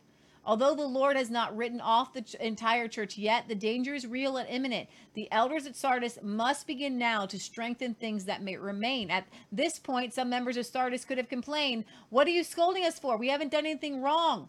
And that was precisely the problem. Sardis had works, but they had not been completed. They were unfulfilled in God's sight. In fact, Sardis may have appeared to be the most alive church for this very reason. As a dead church, it experienced neither theological controversy nor persecution. Contempt with being mediocre, lacking both enthusiasm to obtain a heresy and the depths of conviction which provokes intolerance. It was too innocuous to be worth persecuting. Satan may have felt that Sardis was coming along rather ni- nicely without his interference and was better off left alone. In his second admonition, Christ commands, Remember therefore what you have received and heard the gospel, the ministry, the sacraments, and in this and in the case of the elders whom this is specifically addressed, the privileges and responsibilities of office bearing in the church of Christ. And all these things they were to keep, to watch over, and to guard. And that meant they must repent of their slothful attitude and conduct. I will therefore, if you will not repent, I'm going to come upon you like a what? Thief. Thief in the night that you will not know what hour I will come upon you. Remember, people think that the thief in night has to do with Christians being raptured. This is the opposite. The thief in the night is coming to take the bad guys away to punish them. That's what the thief in the night means. Not to get you out of tr- not to get you the good people out of trouble, but to get the those who are need to be in trouble in trouble. So to repent of what has been painstakingly pointed out uh, the threat of Christ coming against a local church or even against a nation or a group of nations is not the same as the second coming. You guys think at the end of the age there there is some sort of culmination of the world. That's not what he's talking about. Everyone is accessible to Christ the Lord at all times, and any disobedient individual, family, church, business, society, or nation is liable to have Christ come in judgment. A judgment which may include any or all of the covenantal curses listed in Leviticus 26 and Deuteronomy 28. In any case, the words upon you indicate a local coming. It means it's coming, it's coming, it's coming. Not in 2,000 years from now, not in some great tribulation. The failure of commenters and preachers to understand this simple fact is the predictable result of a flat futuristic hermeneutic basically how you just how you understand scripture bordering on biblical he- illiteracy so but there were a few people in sardis however who had not who had remained faithful to which and to what they had received and heard, and had not soiled their garments. They had not become secularized or conformed to the surrounding heathen culture. And that's where we're at right now. There are there are several of you who are trying to do what's right, and there's good word for you. You, they will walk with me in white, for they are worthy. He who overcomes will be clothed with a white garment. And this is really neat because these saints are seen in white garments seven times in the book of Revelation. 3 5 18 4 4 6 11 7 9 13 and 9 14 it is obviously a symbol in scripture for cleanliness and righteousness and its ultimate origins in the sun-like brightness of the glory cloud in christ the saints are recreated in, in, in the image of god and are clothed with the new man, Jesus Christ. Our being clothed in the white robes of righteousness, therefore, takes place de- definitely. So here's the thing number one, as soon as we're baptized, we get these white robes. And then we work out our salvation progressively, okay, by putting on the garments, okay, Colossians 3. And finally, at this culmination, Colossians 3 4 and Jude 24, you you you live forever in the white garment. So as with all the promises of the overcomers in Revelation, this is uh, this too is simply a description of an aspect of salvation. Uh, and in this letter's second promise regarding the overcomer, he says, I am not going to take or erase your name out of the book of life. This statement has been the source of controversy for generations. Can a true Christian fall away? And we're, we'll talk about that in a second. But do you have any thoughts, Jason, on um, the kind of the luke? It, Laodicea is called the lukewarm church. Sardis seems to be a lukewarm church here. Um, and wearing and getting that white robe. He's obviously talking to this um, church that has been secularized is not wearing their their their cleanly white robe. Yeah, so it's I know the things you do and that you have a reputation for being alive, but you're dead. Yeah. And that's where programs can become the thing that grow a church, but actually lead to death Wow. of the Spirit of God in the church. Yes. Because we have these great programs. We're alive. The world's saying you're growing. You have this great program. Yes. You have this great service. Yes. But God's not allowed to move because our, our society wants they want things that entertain. They want things like and so we create these programs that keep people there. But we don't give them the power of God to go forth and actually change the world. And that's what programs do. We, we bring everything to a formula and a program. I can teach you how to grow a church. There, there's mm-hmm. actually companies that do that. They have a formula, they have a program, but they're producing dead works within it because it doesn't allow the Spirit of God to indwell the people. And that's, I don't know, that's what I've seen. Because by the world standard, they were alive. They were growing. The numbers were looking good. They were building new buildings, but they weren't and he's calling them dead. Come on. Jason said it, not me. I want to read two comments here. Sherry says, Oh my gosh, the Sardis church is my local church. The pastor thinks all is great because of many getting baptized. Meanwhile, there is a mass exodus of this local church body since 2020. Oh, and not one word about the lack of morality within the church overall. Many are called, few are chosen, question mark, question mark. Then Isaiah 41:10, whose name is also Sherry, says, I need to find a local church. We left ours in 2018. Let me tell y'all something real quick. The Kingdom Roundtable, Revelation Red Pill, right now, y'all ain't churchless because we're having church right now. We are an ecclesia. We are the body of Christ. We are expanding the kingdom of God. You are a part of it. But this is what I would say to most people who are churchless right now. You are churchless right now because God is equipping you and training you to start your own ecclesia where you are at. Mm-hmm. There is no reason for you to go and find an ecclesia if you can start your own and begin to listen. It starts with it's like when I was a kid, we called them Bible studies.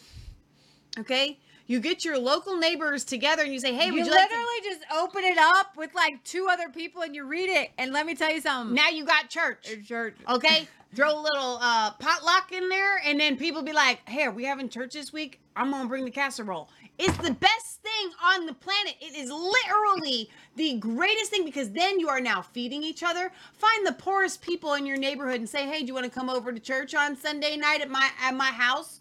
We're having church and we've got food, and then they're coming.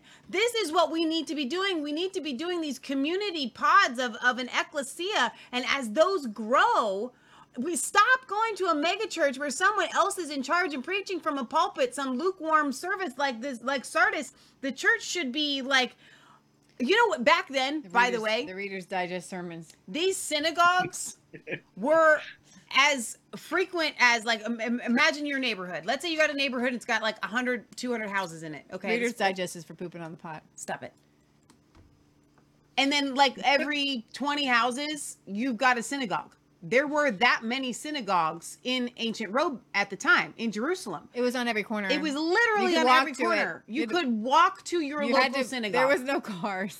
so So you had to be able to walk to it. then there weren't a lot of people Right. that went to that synagogue because there were so many. It was a local, very Yeah. intimate communal thing. And then the early church represented that and just replicated that is the word I'm looking for. Replicated that and did it themselves. So all these people out there that are churchless, you're probably called to start your own little body where you're at and invite your neighbors and invite Jason your probably has some words on that. Go ahead, You're Jason. good at I mean, really, what's the church? It's an assembly. It's a community that gets together.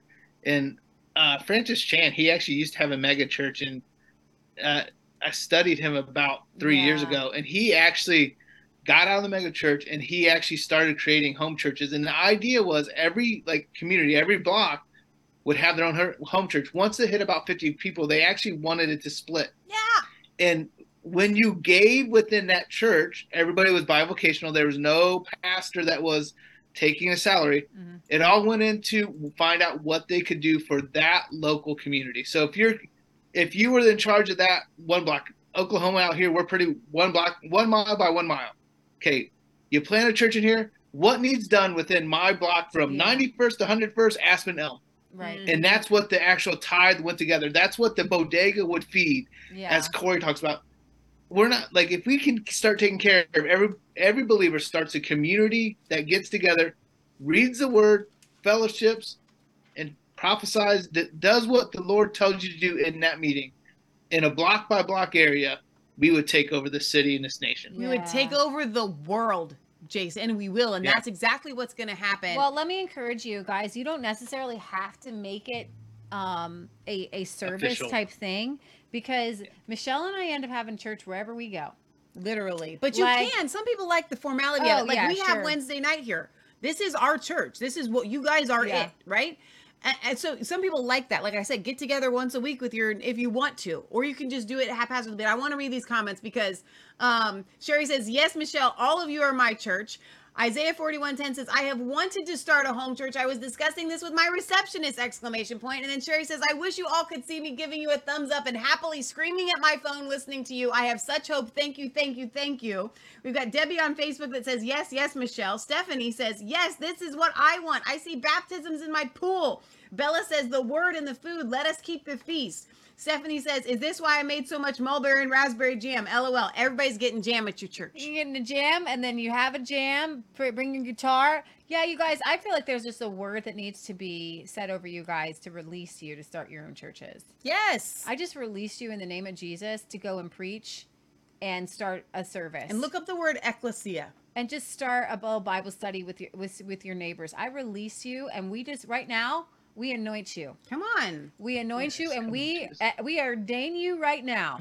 yeah. Okay, Jason's here. We're here. We ordain you as In the name of Revelation Red. Pillars. I Hallelujah. think if you, especially if you've been here for 20 weeks, you are ready to be a minister of the gospel. You are ready to start your own church, and you are ordained right now to go forth. I call you forth to to to, Yes. to plant some churches in Jesus' name. Those of you right now who have a commission in your heart, I pray that the people will come. I pray that you will ha- that you will start these little mini churches around your neighborhood. Yes. And God will begin to. Um, the Bible says that He's given prophets, apostles, teachers, preachers, and evangelists to equip the saints to the work of the ministry. So as you've been listening to this Revelation Red Pill and the, and the Kingdom Roundtable.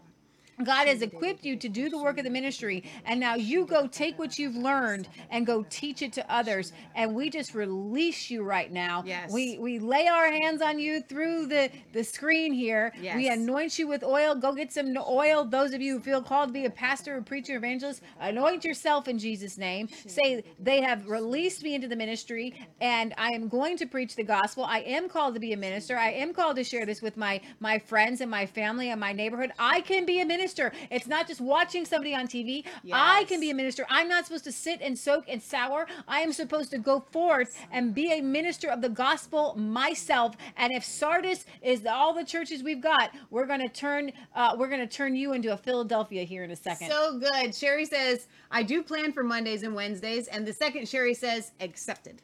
Awesome. Well, awesome. you are ordained. And finally, and I'm not going to spend a lot of time on this because I think this is the whole episode.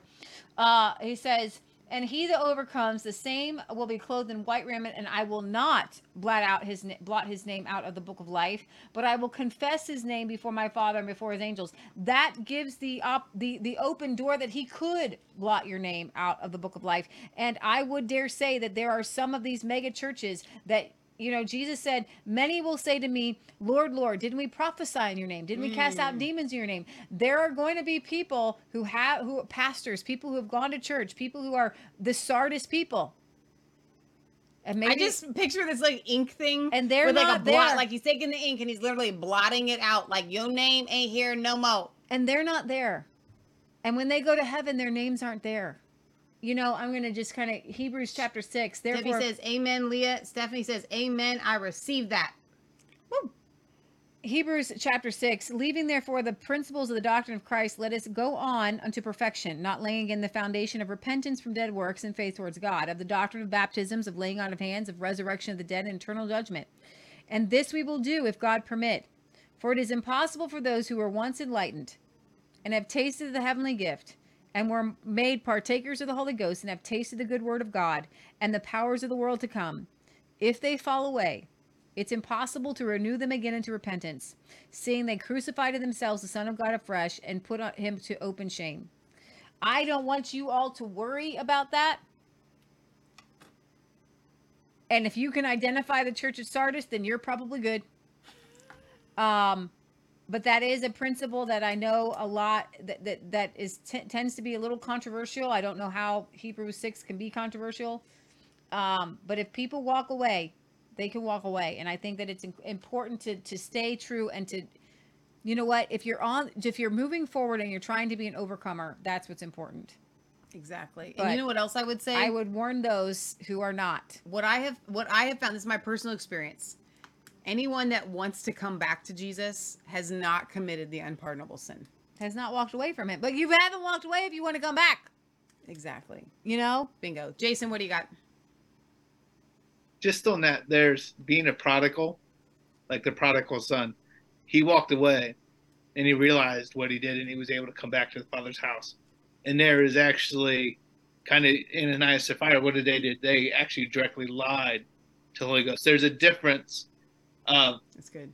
almost like, hey, the grass is green over here. Let me go try this. And there's actually cursing God in line with the Holy Spirit, which brought whole different results. The prodigal son came back, and Ananias and Sapphira died. Boom. yeah, that's good. All right, so let's go on to uh, the church in Philadelphia. Do you want to read that one? Yes.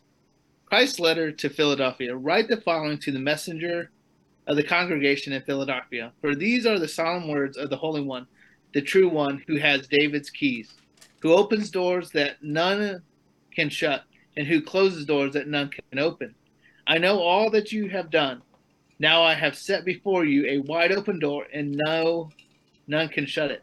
For I know that you possess only a little power, yet you've kept my word and haven't hmm. denied my name. Watch how I deal with those of the synagogue of Satan who say that they are Jews but are not, for they are, for they're lying. I will make them come down, come and bow down at your feet and acknowledge how much I loved you, Mm. because you passionately kept my message of perseverance. I will also keep you from the hour of proving that is coming to test every person on earth Oh, but I come but I come swiftly. So cling tightly to what you have, so that no one may seize your crown of victory. For the one who is victorious, I will make you to be a pillar in the sanctuary of my God, permanently secure. I will write on you the name of my God and the name of the city of my God, the New Jerusalem, descending from my God out of heaven, and I'll write my name, my own name on you. So the ones whose heart is open, let him listen carefully to what the Spirit is saying to all the churches. Mm, that's so good.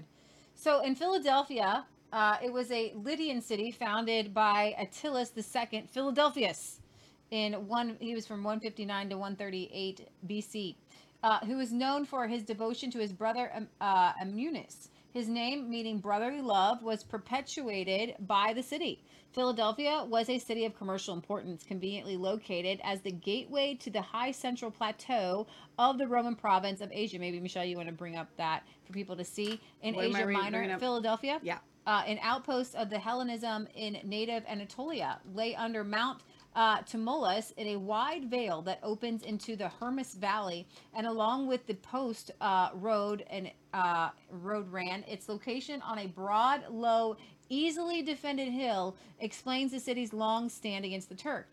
Turks. The district is disastrously seismic, and the great earthquake of AD 17, 17 ruined it completely. Placed directly above the fault, Philadelphia was tormented by 20 years of recurrent quakes after that calamity. So, why Jesus is oh, obviously alive, it's you know, hit, getting hit with earthquakes. Oh, earthquakes. Hence, stated the biblical historian Ramsay, is derived the imagery of the verse 12. The new name in this verse is certainly a reference to the proposal to rename the city Neo Caesarea in gratitude for Tiberius's generous earthquake relief. The district was an area of vine growing and wine production, and therefore the center of worship of Dionysus, the god of wine and fertility. The believers of the Philadelphian church were like the Jewish Christians for whom John wrote this gospel. Many had likely been expelled from their synagogues. A Christian witness, despite Muslim invasion and pressure, was maintained in Philadelphia through medieval and into modern times. So, the synagogue of Satan is a bold metaphor directed against unbelievers and hostile Jews. The Jewish synagogue was a gathering place for worship, study, and communal activities, and obviously that was this, called the seat of Satan there. Uh, to fall at someone's feet was an appropriate act of submission. Uh, and a city in uh, in Asia Minor, founded by an Antiochus second. Lay, oh, we're going to get to Laodicea in a second. All right, so um, I almost jumped forward. Like Smyrna, the Church of Philadelphia had been especially persecuted by apostate Jews. Christ begins his message to the elders by declaring himself as the one who is holy, an established biblical term for God and who is true, in contrast to the lying leaders of the Jews who had rejected the truth. Jesus Christ also has the key of David. He opens and no one will shut. This is one of my favorite prayers I pray all the time. God, please open doors no man can shut and shut doors no man can open. Isaiah 22, 22. He opens and no one can shut, and he shuts, no one can open. This is an allusion to Isaiah 22, in which God accuses a royal steward of falsehood, of betraying his trust. God declares, I will dis- depose you from your office and I will pull you down from your uh, station and that was actually in first samuel 13 and i will clothe him with your tunic and i will tie your your sash securely about him and i will entrust him with your authority and he will become a faith he will become a father to the inhabitants of Jerusalem and to the house of Judah. Then I will set the key of the house of David on his shoulder. This is so awesome, Isaiah 22. And he opens and no one can shut, and he shuts, no one can open. Christ is thus announcing that the officers of apostate Israel are false stewards. They have been thrown out of office, they've been removed from rightful authority, and placed by the one who is holy and true. The keepers of the door of the synagogue are excommunicated Christians, declaring them to be apostates. In reality, Christ says, It is you of the synagogue who are the apostates. It is you who have been cast out of the covenant. And I have taken your place as the true steward, the pastor, and the overseer of the covenant. So the Lord can comfort those these suffering Christians who, on account of their faithful following Christ, have suffered wrongful excommunication from the covenant. I know your deeds, he assures them. You have been shut out of the door by the key holders. But you must remember that I'm the one who has the key. Dave or um, Jason, can we talk about that? Because I don't think I've ever really heard it that way before. I know you feel like you've been cut, you've been shut out, but I'm the one who has the key. Like the pushing out of the synagogue. Do you want to say anything about that? Like I've never really heard that before in that respect. These key holders. I haven't either. So uh, He's saying the that only he- thing I have. Go ahead. Go ahead. Well, he, he assures them, You have been shut out of the door by the key holders, uh, but you must remember that I am the one who has the key. And behold, I have put before you a door that no one can shut. The Lord of the covenant himself has admitted them to fellowship and has cast out those who pretend to hold the keys. The faithful Christians have uh, nothing to fear. The Church of Philadelphia has only a little power. It is not prominent, it's not stylish or outwardly prosperous, in contrast to the impressive, apparently alive, compromising Church of Sardis. Yet they have been faithful with what they have been given. You have kept my word, you have not denied my name. Therefore, I will cause those of the synagogue of Satan who have who are shutting you out, basically, who say they are Jews, but they are not, but lie. Behold, I will make them to come and bow down at your feet and to know that I have loved you. And again, the apostate Jews are revealed in their true identity, the synagogue of Satan. Again, there is no such thing as, and I'm, this is what David Chilton says. Orthodox Judaism. There's no such thing as a genuine belief in the Old Testament that is consistent with a rejection of Jesus Christ as Lord. Those who do not believe in Christ, who do not believe, actually don't believe in the Old Testament either. They um and and I'm not actually going to say that line from David, Chilton's book. Uh, the Jew uh, will not be recognized by God as one of That His chosen Gary North. people. This no, Gary North uh, uploaded the David Chilton book. Okay. A Jew will not be recognized by God as one of His chosen people until he demand he until he accepts Jesus Christ as his Savior. So um, as they are rejecting Jesus, who followed in the footsteps of Abraham, Jesus says, They are lying. They're lying. They're kicking you out, but I'm the one with the keys. And although they currently have the upper hand in Philadelphia, which obviously they did, there was there was a seat of, of these apostate Jews, their domination of the true covenant people will not last long. Christ himself will force them to come and bow down at the Christians' feet. And we saw that happen in AD 70. Uh, in this statement, it is an ironic reference to Isaiah 6, 60, 14, where God gives this promise to the covenant people who have been persecuted by the heathen. The sons of those who afflicted you will come bowing to you, and all those who despised you will bow themselves at the soles of your feet, and they will call you the city of the Lord, the Zion of the Holy One of Israel. Those who falsely claim to be Jews are really in a position of the persecuting heathen at this point, and they will be forced to acknowledge the covenant status of the church as the inheritor of the promises of Abraham and Moses. Um, apostate Israel has been pruned out of the tree of life of the covenant people, while believers in Christ from all nations have been grafted in. The only hope for those outside the covenant line, regardless of their ethnic or religious heritage, is to recognize Christ as their Savior. So we've got this these persecuted Christians. He says, uh, because the persecuted Christians of Philadelphia had kept the word of perseverance, the Lord promises in return to keep them from the hour of testing. Um, Christ is not promising to rapture them, to take them out, but to keep them. In other words, he is promising to preserve them in trial and to keep them from falling. Although this is one of the verses that dispensationalists have claimed to support a pre tribulation rapture theory, on close examination, it actually reveals itself to be nothing of the sort. In fact, it says nothing about the end of the world or the second coming at all. The hour of testing spoken of here is identified as that hour which is about to come upon the whole world. And let's get to that in one second. But does anybody have anything to say upon the keys and um, the, the persecution of the Jews, basically saying, when when when the when the Christians who were Jews were kicked out of the synagogue, the, the, how devastating that was, and how how they were persecuted. I can say this.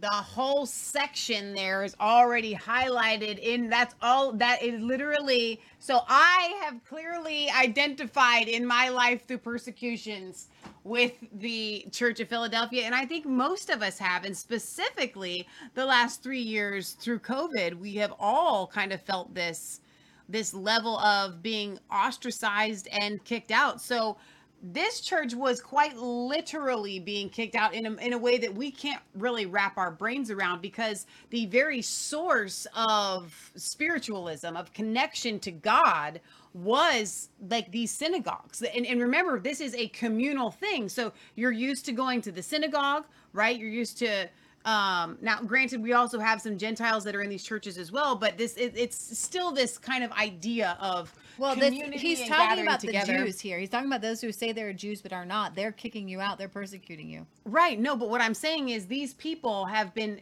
there were some Gentiles in here that were in these churches. Mm-hmm. These aren't just all Jews in these churches, to my knowledge. Right, but I feel like that? this right now. He's addressing the the, the Jewish He's, he's persecution. he's he's addressing only the Jews that were persecuted.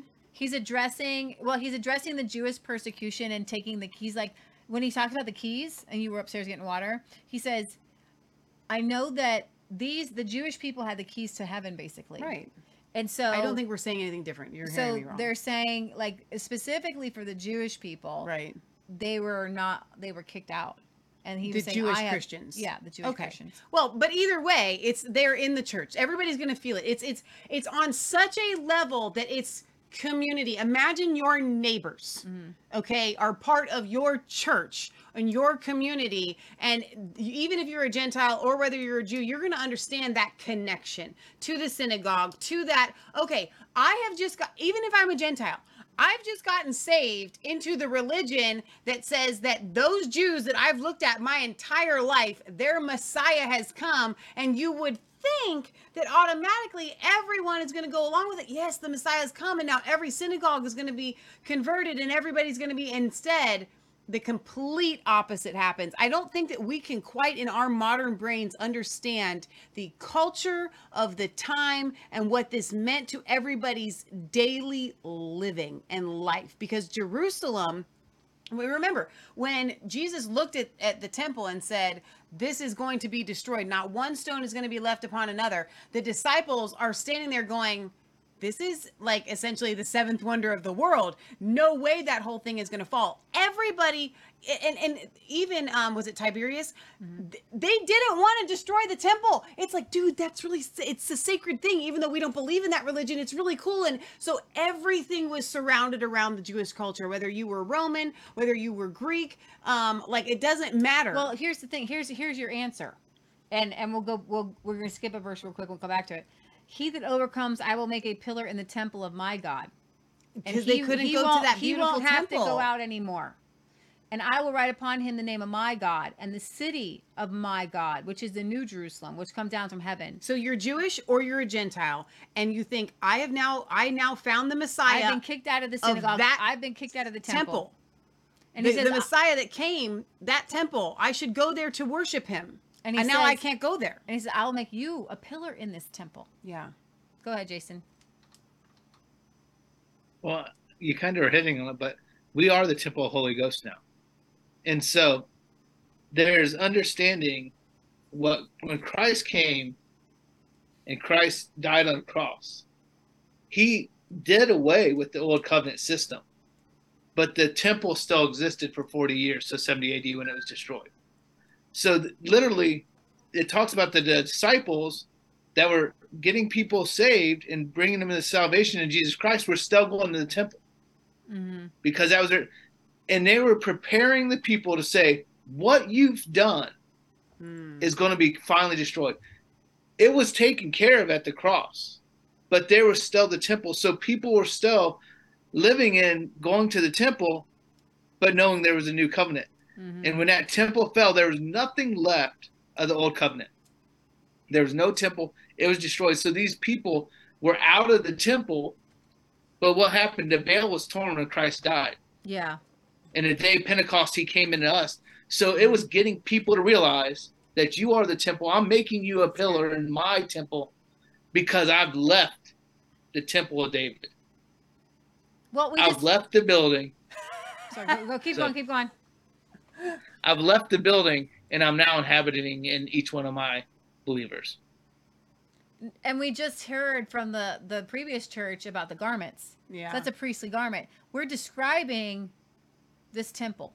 right. We're describing Jewish worship and the amazingness that it's now a spiritual church. It's now so you've got um the two side posts of the tabernacle, the pillars of the temple were called the shoulders, while the headdress of the priest inscribed with the name of God corresponded to the lintel which overarched the pillars. So just as the two temple pillars were named, and maybe you can look this up, were named, he established he shall establish and okay so they, the two the two temple pillars were named he shall establish and in him is strength first kings 721 so the shoulder pieces of the high priest ephod were inscribed with the names of the sons of israel and all this is brought together in revelation where the faithful overcomer uh, is received as a pillar in God's temple, and he will not go forth from it anymore.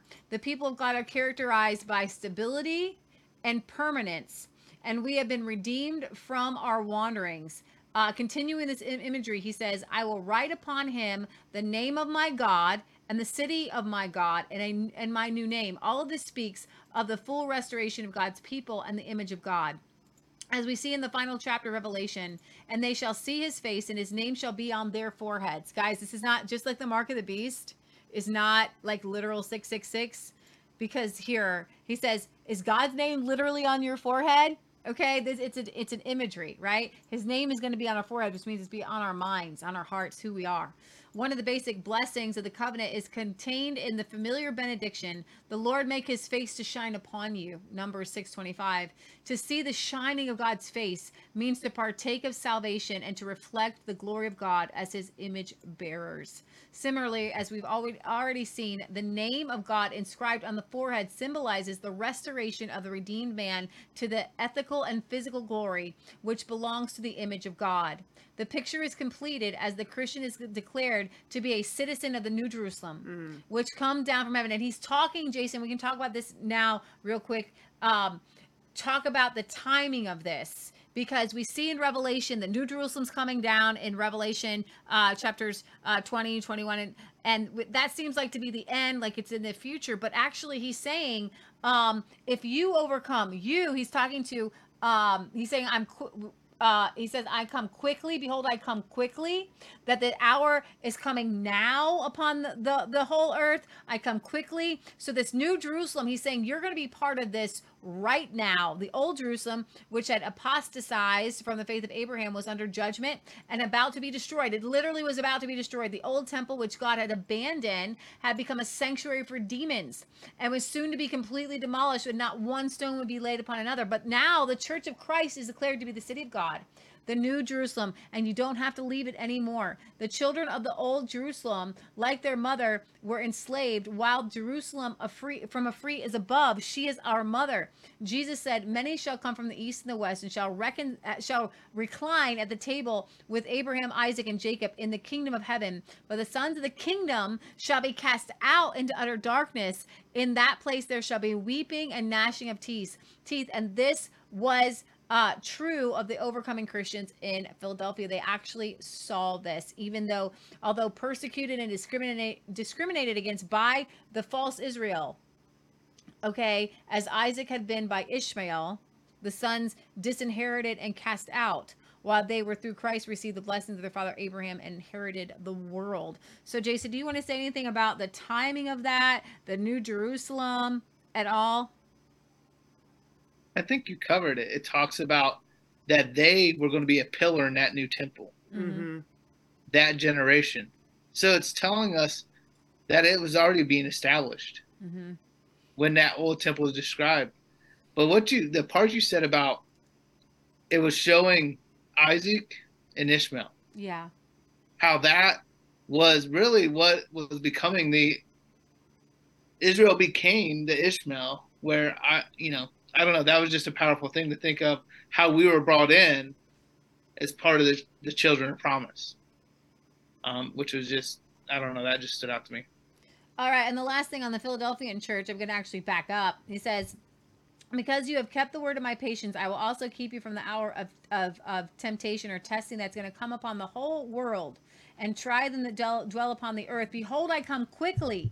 Hold that fast which you have, and let no man take your crown. So, um, is uh, uh, it is speaking of the period of tribulation, which in the experience of the first century readers was about to come.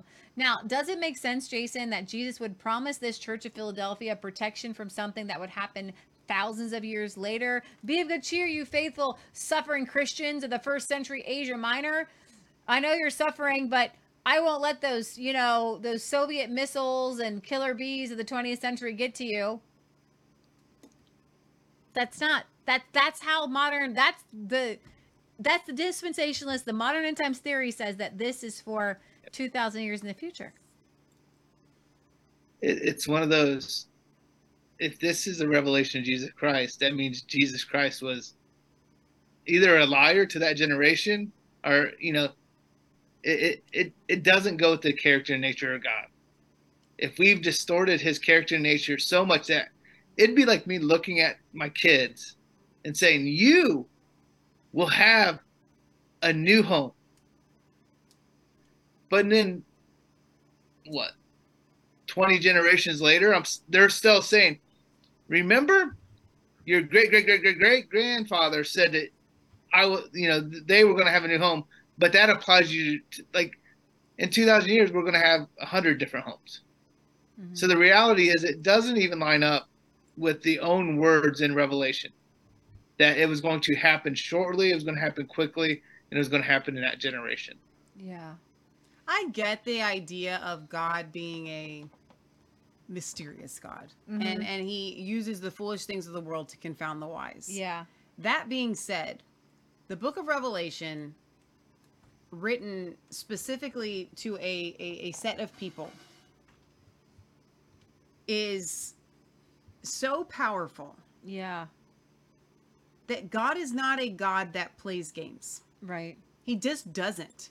And anyone that would think that God plays games, it's like this. And I, I- don't want to sound like some sort of, you know, amazing phil, philo, philosoph I can't even say the word, philosopher on this. but I'm like, in keeping with the nature of God, Mhm. it is very simple to understand what this book is saying. Mhm. But but too many people would rather rely on their own mental understanding Yeah, right. I think it means this. then like okay i don't understand that so i'm gonna m- rely on my understanding rather than saying i serve a god that's so big that if if something if i don't understand something then i don't understand it Mm-hmm. instead of saying i serve a god that's so big he must mean what i think he means Yeah, and that's where we've landed Israel had become a nation of pagans at that point, and it was about to be destroyed. It was about to be exiled and supplanted by a new nation, the church. The entire Roman world itself would be thrown into massive convulsions, part of which would involve the persecution of Christians by a crazed, self deified emperor with the aid of the Jews. Days were coming in which the devil, in both his Roman and Jewish manifestations, would attempt to destroy Christianity once and for all. The end result would be the destruction of Israel and Rome instead. But in the meantime, there were hard times in store for Christians and many enticements to turn from the faith. Christ is here promising his faithful followers that they will be protected and enabled to persevere in the coming hour of trial. So again, he reminds them, I am coming quickly, and the promised judgment is not far off. Therefore, hold fast to what you have in order that no one take your crown. Christ has opened the door for the church, granting it the privilege of royal fellowship with God as his priests and kings, and they must endure for his sake, while he is, his coming kingdom shakes the nations. And I would say that that is something that we are dealing with even now in this hour. You are going to see. I am telling you that the Word of God says, "I am coming quickly," and that's why that's why we're doing this Revelation Red Pill right now because we are. God is saying, "I'm coming quickly, and I'm going to judge people. Get cleaned up, so I don't have to judge you." But if you get cleaned up, I'll judge those who are persecuting you. I'll judge the World Economic Forum. I'll judge the Klaus Schwab. Yeah. I'll judge these Democrats, these radical leftists. But you got to clean yourself up first. And that's ex- if I had one sentence to tell you why I feel it important to do this right now, that's it. that's good So, Jason, it is 10 10 my time, 9 10 your time. Uh, we have one last church, Laodicea. Do you want to sign off or do you want to go to Laodicea with us? Let's go there. But I want to say Oh, go ahead. when you're just talking about the, I'll, I'll stay. But Okay. you're talking about how he's coming to judge and clean things up. Rob said this in one of the uh, Kingdom Roundtables. What's being dealt with in the church? What's going on in this church? It's not society. We've allowed these things in the church, Mm. and now we're seeing them in our society. Yeah. We first relaxed the morals in the church, and now we're seeing it in our society. Yeah. And mm-hmm. as we look at that, he's coming first to bring judgment on the house of God. Yeah. come on Yes. He is starting and say, clean yourself up, because if you clean yourself up, the world will start to see a change. Yes. But when the divorce rate is the same inside the church as outside of it, when 50% of pastors are on pornography, when 80% of guys, it doesn't matter inside or outside the church, are in pornography, there's no difference. oh, So what he's have to do, he has to clean up the church so that we can be the light of the world, not covered in filth, because we've been playing with the pigs of the world. We are called to be a holy, righteous thing, uh, literally a light set on a hill. Yeah. We're supposed to be the salt. We've lost our saltiness. We've put our light under a bushel basket and said, "Let me play with the world." And he's saying, "Lift off that basket, be the light, clean yourselves up, so I can go ahead and deal with the world and not World Economic Forum, kind all those things you said.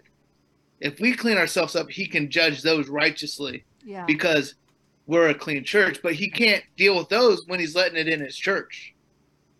And so he's calling the church to clean up so that he can deal with the evil outside. come on That, that's a mic drop that is right si- there That literally summing up what we're talking about. And just to put you guys in the mindset of where these guys who are reading this, Jerusalem was still standing. the They- temple was this still temple standing was still standing. They couldn't fathom what they didn't know. Honestly, I don't think the Christians knew. I don't think the Christians knew Jerusalem was really going to be destroyed. I don't think they really had any idea that the temple would be destroyed, Jason. I think that this letter was designed to be almost one of those things to look back on yeah right? Like, whoa, like we overcame, and now uh, we're the new Jerusalem. Jerusalem's gone. It's So like you're looking around going, oh, Okay, that's us now. So Washington D.C. gets obliterated or something, Please, and like we're the new Washington D.C. But you know what I mean, right? That's it's literally obliterated. It was literally razed to the ground with not one stone left upon another, like completely and utterly destroyed. It's something that you you nobody wants to talk about because it totally obliterates their end times messaging. Okay, but Jerusalem, the new Jerusalem is us now because the they don't talk about that. Uh, they will say you're the new Jerusalem, but then they say in order to for these certain things to be fulfilled, Jerusalem has to be rebuilt. The Jews have to go back there. The Yeah, temple has to be a lot of rebuilt. multiple And we got to have this big do over. All right, let me read a couple comments and we'll move on to the last church here because this these two had me fired up.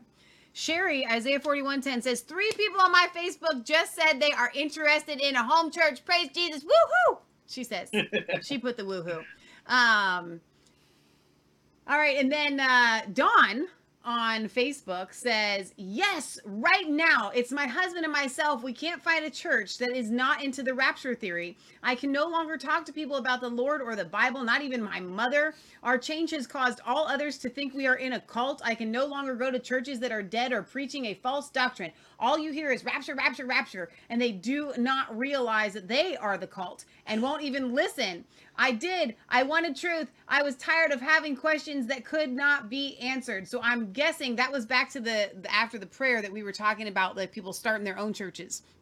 So I have a sneaking suspicion that Dawn and her husband are getting ready to start their own church too. That. Well done, that good and faithful servant. You're doing it. And well done to identify that they are the cult. yeah. It's a rapture cult. Rapture, Rapture, rapture, rapture, rapture. Jinx. okay, last church, Jason, let it roll in verse 14. All right, Ch- Christ's letter to Laodicea. Write the following to the messenger of the congregation of Laodicea, for these are the words of the Amen, the faithful and true witness, the ruler of God's creation. I know all that you do, and I know that you are neither frozen in apathy nor fervent in passion. Mm. Now, how I wish you were either one or the other. But because you are neither cold nor hot, but lukewarm, I am about to spit you out of my mouth. Mm. For you claim, I am rich and getting richer. I don't need a thing.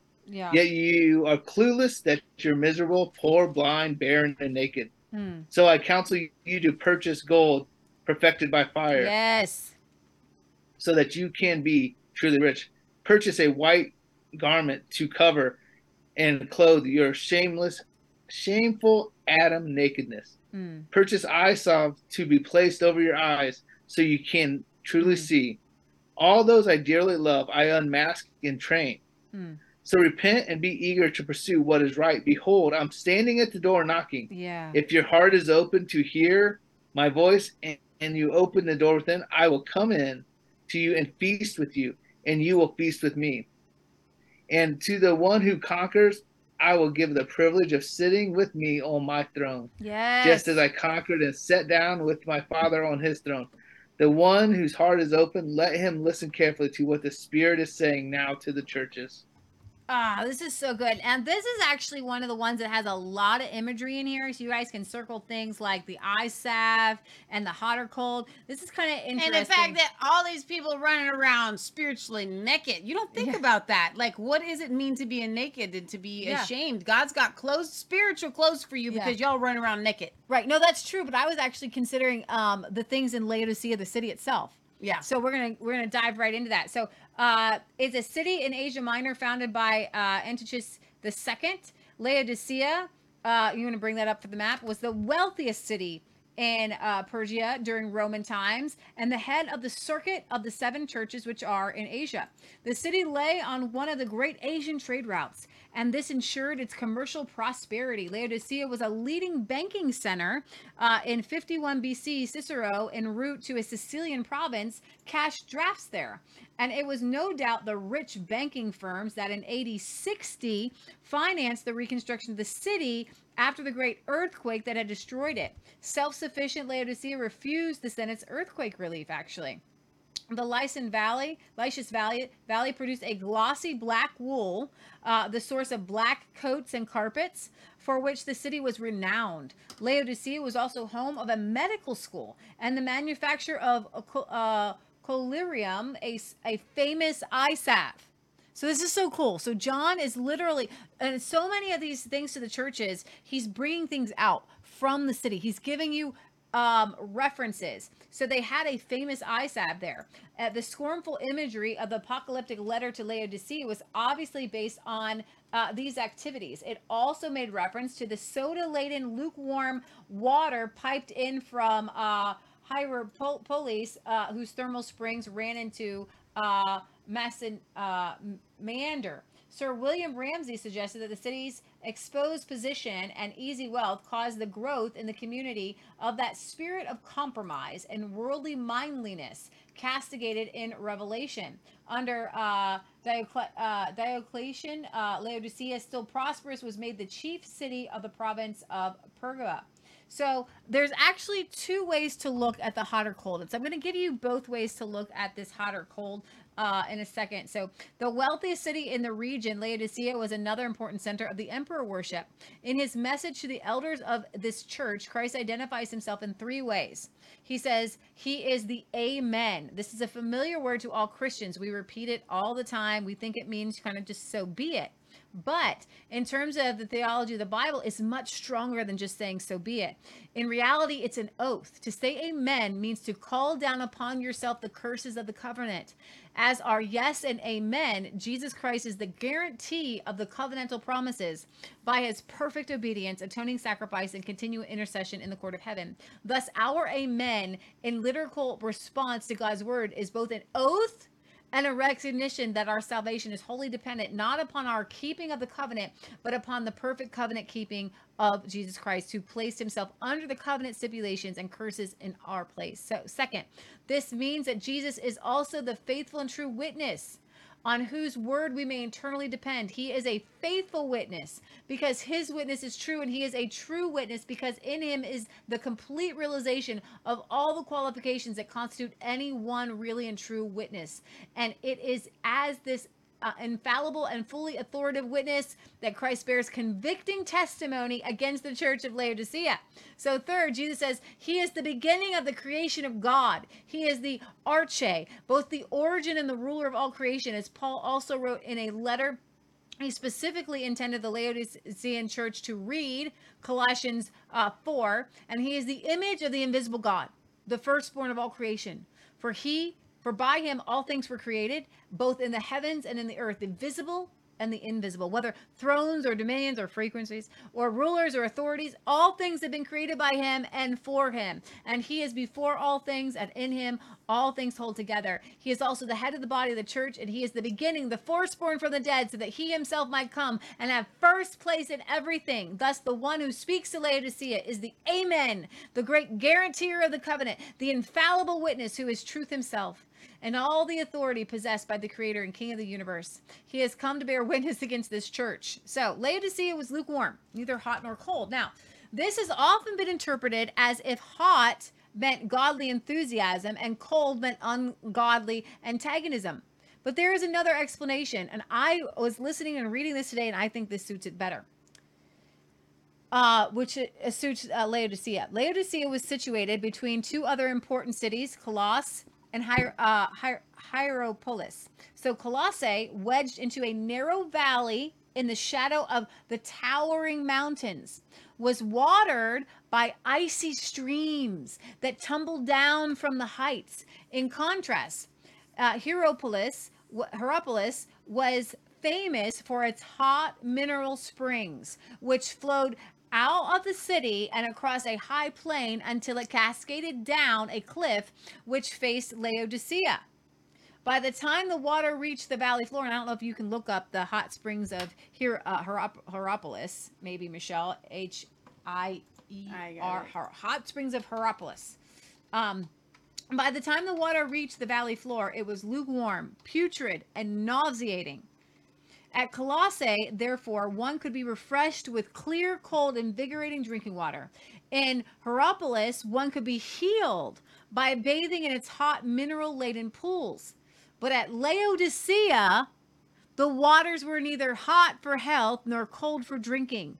In other words, the basic accusation against Laodicea is that it is ineffectual and good for nothing. The Laodicean church brings neither a cure for illness nor a drink to soothe dry lips and parched throats. The sort of Christianity represented by Laodicea is worthless. The church provided neither refreshment for the spiritual weary nor healing for the spiritual sick.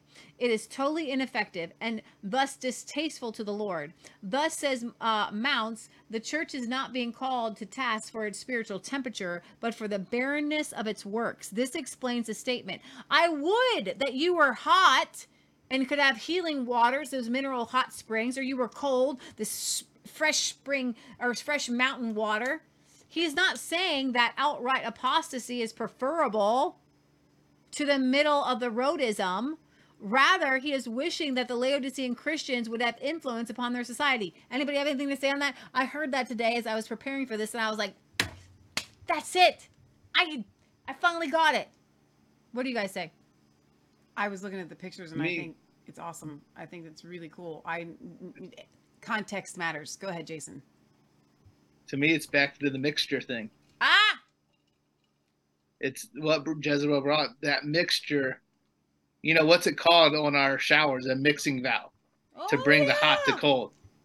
And so when we start mixing, there's benefits to both. There's benefits to leaving, living hot for God, the passionate zeal to go after everybody. But then there's also benefits of the, the drinking the water that we never thirst again. Yeah. We have to have the fire God and the water God, where He says, "Drink of this water, and you'll never thirst again." We Yeah. need both, but when we mix them, you don't have the power, the fire, and you don't have the living water. That's Yeah. really, really good. So the Christian's calling is not to blend in with pagan and their pagan environment. Don't blend in. Convert it. Reform it. Reconstruct it. In terms of the whole counsel of God as mandated by his word. To cite but one example of a modern Laodiceism, consider the many Bible believing evangelical churches which would shudder at the suggestion that they are worldly or liberal, which continue to be complacent. And he's talking about the 4,000 unborn infants. And we have an issue one coming up here. We've got a ton of, we have Christians who don't see anything wrong with abortion. You are neither hot nor cold. You are helping no one. Okay. So because you are lukewarm, he says, I'm going to spit you out of my mouth. And that's an echo of Leviticus 18, which says, Do not defile yourself by any of these things. For by all these, the nations which I am casting out before you have become defiled. For the land has become defiled, therefore I have visited its punishment upon it. See, God actually put punishments upon the, the, the heathen since the beginning of time, guys. Um, so the land has been spewed out of its inhabitants. Okay, he's using the same metaphorical language. He's he's the same yesterday, today, and forever. This is nothing new. But as for you, you are to keep my statutes and my judgments, and shall not do any of these abominations, neither the native nor the alien who sojourns among you. Okay, um, so that the land so um, so that the land may not spew you out, should you defile it, as it has spewed out the nations I like this next part. has been before you. because I was pre-reading here. Yeah, go ahead. This is no, th- I'm really fascinated by this, and I think it, it was very prophetic of Jason earlier to bring in that whole mixture thing, and Mm-hmm. then for it to literally be this because he had no idea. But it says that the Laodicean lukewarmness is an abomination to the Lord because it is such a failure in making an impression on the world and thus conforming to heathen standards and not making a fuss about those standards, which amounts to the same thing. The church is in danger of being cut off from Christ. Its very leadership threatened with wholesale excommunication. So when you do not make an impression on the world, if you're not changing Yes. the world around you, He's and you are then you out. allowing them to make changes on you, Yeah, you got the whole church is getting excommunicated. and you got to speak out. I would rather you were super hot and were a place where people can come get healed, or you're you were a refreshing drink, but you're nothing. You're just like them, yeah. and I'm going to spew you out. And I'm telling you guys. This is something that I don't see preached anywhere. Like nobody says, I'm going to come at you with the sword of my mouth. I'm going to actually kill you. I'm going to spew you out of my mouth. just Or a whole church being right now. excommunicated. Yeah, like this is intense. This is intense stuff. Like, is this It's Jesus? never made honestly. The statement "I would rather you be hot or cold" never made sense to me because we it know sounded that like God, you were being a sinner or hot God for would God. prefer you to be hot for God than warm for God. No, no, no, no. God would rather you be. Excuse me. He would rather be cold against Him than warm. He would rather you be warm. So that never made sense, and Yeah. now this makes sense. Finally, it made sense. Finally, it makes sense. Jason, does that make sense? It definitely makes more sense. Context is key, and that's what I love about the Revelation Red Pill is that we're learning along with you guys because. I heard that I, I I heard that as I was getting ready for tonight. The city of Laodicea was proud of its three outstanding characteristics: its great wealth, its financial independence, and uh, as an important banking center, its textile industry, which produced, we talked about this, this very fine quality of world famous black glossy wool, and its scientific community, renowned not only for its prestigious medical school, but this eye sap called pygurium powder. Maybe you can look that up, see if you can find that. Pygurium powder, which Fried, it- I think it's Phrygian. Phrygian. Sorry, thank you so much. Phrygian powder, which had been well known since the days of Aristotle. Using these facts to illustrate the problems in the church, Christ cites the general attitude of the Laodicean church. You say, I am rich, you've become wealthy, and you have need of nothing. So they've become so ingrained in the, their, their surroundings Oops, that they feel rich right. too. They're rich, that we have everything we need too. Yeah. In reality, despite the church's wealth and undoubted social standing, it was ineffectual, accomplishing nothing for the kingdom. It is not a sin for a church to be rich. In fact, God wants you to be have have wealth, okay? But what this it, you are saying you're rich and you don't need God, that took away that made you that made Laodicea in, impotent, okay? Uh, you do not know that you were wretched. You you are wretched and you are miserable and you are poor and you are blind and you are naked. Yet in grace, Christ Christ makes an offer, and we see that throughout the whole time, guys. There is an offer for mercy. This is not just uh turn. This is not just a, a pronouncement of judgment. Every single one of these comes with it with please, please come and, and repent.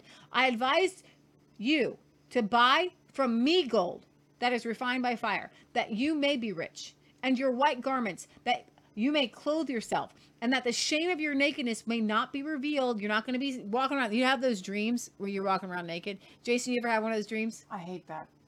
Not exactly like you're. I don't know if I have. walking You've never had one of those dreams? You're found naked walking around? Jeez, I have them all the time.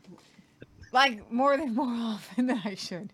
I do. It's scary. Where did this show just go? It's scary. I Where have to did go we hide. just go? Nakedness? I know somebody's gonna go start inter- interpreting my dreams. it's scary. It's not all the time. It's it's it's more. It's it's enough to be disconcerting. Nakedness is symptomatic. Normally, I just have to pee really bad, and I can't find a bathroom That's normal. I have that dream a lot, actually. because then I just wake up and I have Because then pee. you have to pee. Yeah. Nakedness is symptomatic of disobedience, uh, whereas being clothed in white robes is, symbol- is a symbol of righteousness with regard to both justification and sanctification. And blindness is a symbol for man's impotence and fallenness. So, apart from God's restoration of him to true sight, the godly mature ability to judge righteous judgment. So, um, anybody have anything to say on the eye salve? Come and get my eye salve so you can see. All I think of is Jesus, you know, when he spat in the dirt and then put it on the guy's eyes. You know, like that's what keeps coming to my mind. Like there's uh, this kind of there's something to putting on something on the eyes and then sight comes. So mm. to see that spiritually makes all the sense in the world. God mm. gives us these physical imagery this imagery physically so that Yeah. we can see inwardly what he's actually doing to us on the inside. Yeah. Jason, you have anything? Well, like I was just rereading the version it says, so that you can truly see. Yeah. He's wanting us to see ourselves the way He's seen us. He wants us to see how He created us in the garden, Yeah. where we were created in His likeness and image. Huh. Before we took on the veil that that Satan wanted to put over, so we did Yeah. not see properly, because that veil was removed with Christ. So now He says, "Here's myself, so you can see clearly Yeah. how I created you, how I Mhm. created the cosmos, how I created the earth, that you're to be a part of that restoration. See clearly who you are and what you're to do. Oh, that's good. Yeah, that's really good. So, um, Sherry says, eyes are windows, windows to the soul, right? Um, she says, My worst dream is my teeth falling out. I'm like, What? I brushed, I flossed. LOL. Uh, Salty Mama says, I had these dreams, uh, went to school naked. So, Leah, you're not alone. Thank there. you. Uh, Judy says, Poor Jason, he didn't have any comments on your dreams with a laughing, crying emoji. That's funny. That's really funny. All right, so 19 and 20. Uh, he says, I he says, as many as I love, I rebuke. You know, he's loving these churches. He's Mhm. not angry. He's like, hey, this is all done in love. Right. He says, as many as I love, I rebuke. He says, um, and chasten and be zealous, therefore, and repent. Come back to me. You know, you would think that if if these churches were doing so bad, and you had the fornication, and you had the idolatry, and and all these different things, you know, he even gave Jezebel space to repent. And you know what I find really sad about Like this? I Like, wouldn't. Can we put this in an actual marriage? You led Christians to go have sex and and fornicate. I ain't I ain't giving you space to repent. in an actual marriage but he did. where the wife has committed all of these things that we're hearing here Mm-hmm. and she wants to return to her husband let's say she wants to return to her husband and then the husband saying come Yeah. Yeah. like that's a that's a beautiful thing yeah, it's huge though. It's but huge. imagine the husband then saying that it's huge. but not out of desperation God just loves us like so much. just because he loves us so much God just loves us so much. I want you guys just to, just to kind of sit on that for a second as we go on. Just God loves me so much that even crazy Jezebel there, he asked, he said, I gave her space to repent, but then I'm killing her. But like he's still, he's like, I, I love you. So, uh, but Laodicea is not yet to be cast off by the Lord. Harsh as his words are, he still professes his love. I love you guys. I love you guys. That in fact is the source of his anger. But because I love you, he declares, I reprove you, reprove you and discipline you, a characteristic of those who are true sons of God. All Christians need reproof and correction at times, and some more than others. What is important is whether or not we heed that warning and we mend mm-hmm. our ways. As far as Laodicea, Laodicea had fallen, it can still be restored if it renews its obedience. And I feel like sometimes as Christians, we feel that this this message of love is like continual until like forever. But there is a, like obviously Revelation is teaching us that there's a moment, there's a space of time to repent, right? um as far as the laodicean has fallen you can still repent be zealous therefore repent at this point jesus speaks some of the most beautiful words in the bible in the entire bible behold i'm standing at the door and i'm knocking. Listen guys. If you hear me and not anybody there he's literally like listen i'll just read it. Behold i stand at the door and knock. If anyone hears my voice and opens the door i will come to him. I'm going to sit and eat with him and he with me. Pause. Yeah. So leah jason. Marriage supper of the lamb. Yeah, you just stole my punchline. I've been sitting on that since Jason read it. This is a big sister, little sister moment. I cannot believe you just did that. Please expound. But she beat me to it. We're all sitting on it. I'm gonna let Jason take it then. No, you you got it. No, I Uh, don't you- got it. All I'm going to say is people look at that scripture and they look at the marriage supper of the lamb and the end of Revelation and they go, well, this must just be him sitting down and having a nice little snack. He's I'm gonna come in with y'all. We're gonna have We're some gonna cheese and crackers. a little snack, but the real marriage supper come later. No, he is coming in to have the marriage supper. This is the banqueting feast. He is coming in on y'all. Sit down with. I mean, I want you to picture those king feasts with the big turkey leg and like the big goblets and stuff and like everything that you can possibly imagine. He's not coming in for cheese and crackers and rice cakes. Jason, go ahead. I got a whole new image. Marriage supper of the lamb. But literally, you don't vision it with the turkey leg. Well, it I- says you will feast on on your enemies, so that's not. That's a hu- now we got a human leg. okay, I ain't eating Bill Gates. I ain't eating Hillary Clinton. I got nothing to add That's right now. for Jason. Jason can eat Clinton tonight. No, but you said Leah beat you to it, so you were clearly sitting on it too. We're all going like, wait a minute, guys. This is not what we've been taught to believe that he just comes in and has an individual dinner with just us. This is a joint Is this feast. date night with dad? Who said that? Is this date night with dad? Like you oh, take that's your funny. individual I get daughter it. Do out. you do that with Lily? Do take Lily out? Date Yeah. night? Not as much as I really need to. We do make special times, but not as much as I need to or want to, I should say. Well, that's what Leah was just making the joke. You was can saying- relate. She's, People are this reading is not just This is like, a little date date night with Jesus. No, you're going in and you're having the supper with everyone. You have joined into this. I I, I feel say. bad. I feel like Jason, it's a you have more to say on this real quick because I, feasting. I feel I took. What about crab there. legs and shellfish is okay now, right? Ha ha, says Sherry. well, we got to realize he was saying to those that overcome, you're going to get to do that. Mm. Come on. This is Jesus coming and like the marriage supper of the lamb. Corey did a post. That is something that we partake of today.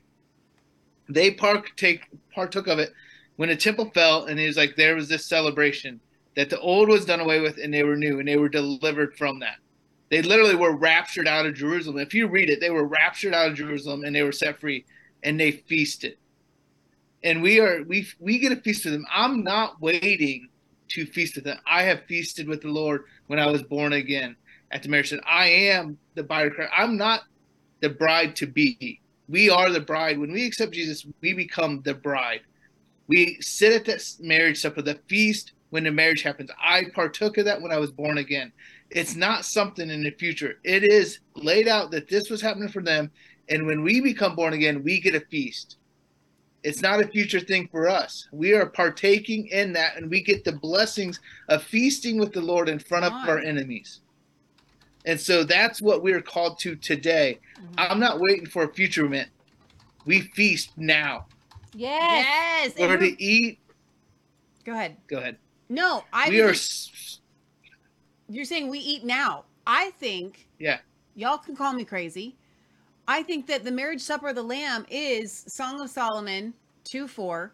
He brought me into his banqueting table. His banner over me is love. Mm-hmm. This is a banqueting table that is continual, and, and anyone that is outside that has not, Jesus has not come in and supped with them, they're not there. But it's like it's a feast that's always going on. It's an endless feast. And when mm-hmm. you come to the saving knowledge of Christ and you open that door and you allow him to come into you and mm-hmm. eat and sup with you, this is a continual feast that is always going on.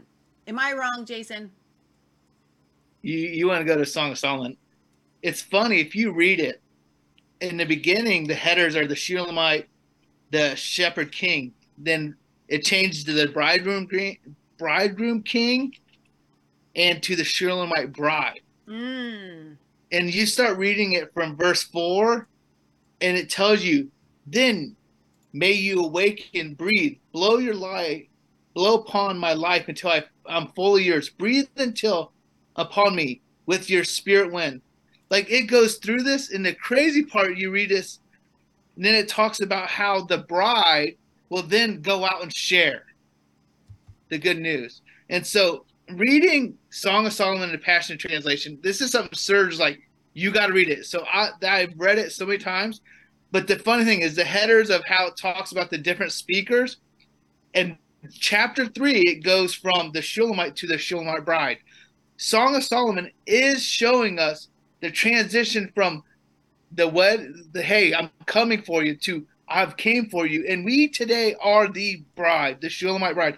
We are in we are one with Christ. But man, you read it in the Passion Translation. I know some people love or hate it, but in this for Song of Solomon, Serge is like, you got to read it, and it literally opens up Song of Solomon, um, and what you see in it. It's crazy. So that's an amazing showing of how we commune with Him at the marriage supper, and that's us today.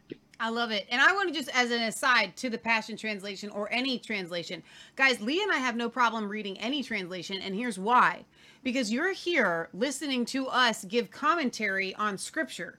I that's how I view other translations of the Bible. So mm-hmm. I don't have a problem. Am I going to say this right here is the exact interpretation of the word of God? No. Mm-hmm. I think the best that come really close is the original King James or the Geneva Bible. However, that being said, or really you just need to go to the Blue Letter Bible and look at the original Greek and Hebrew if you want to get all nitpicky about it.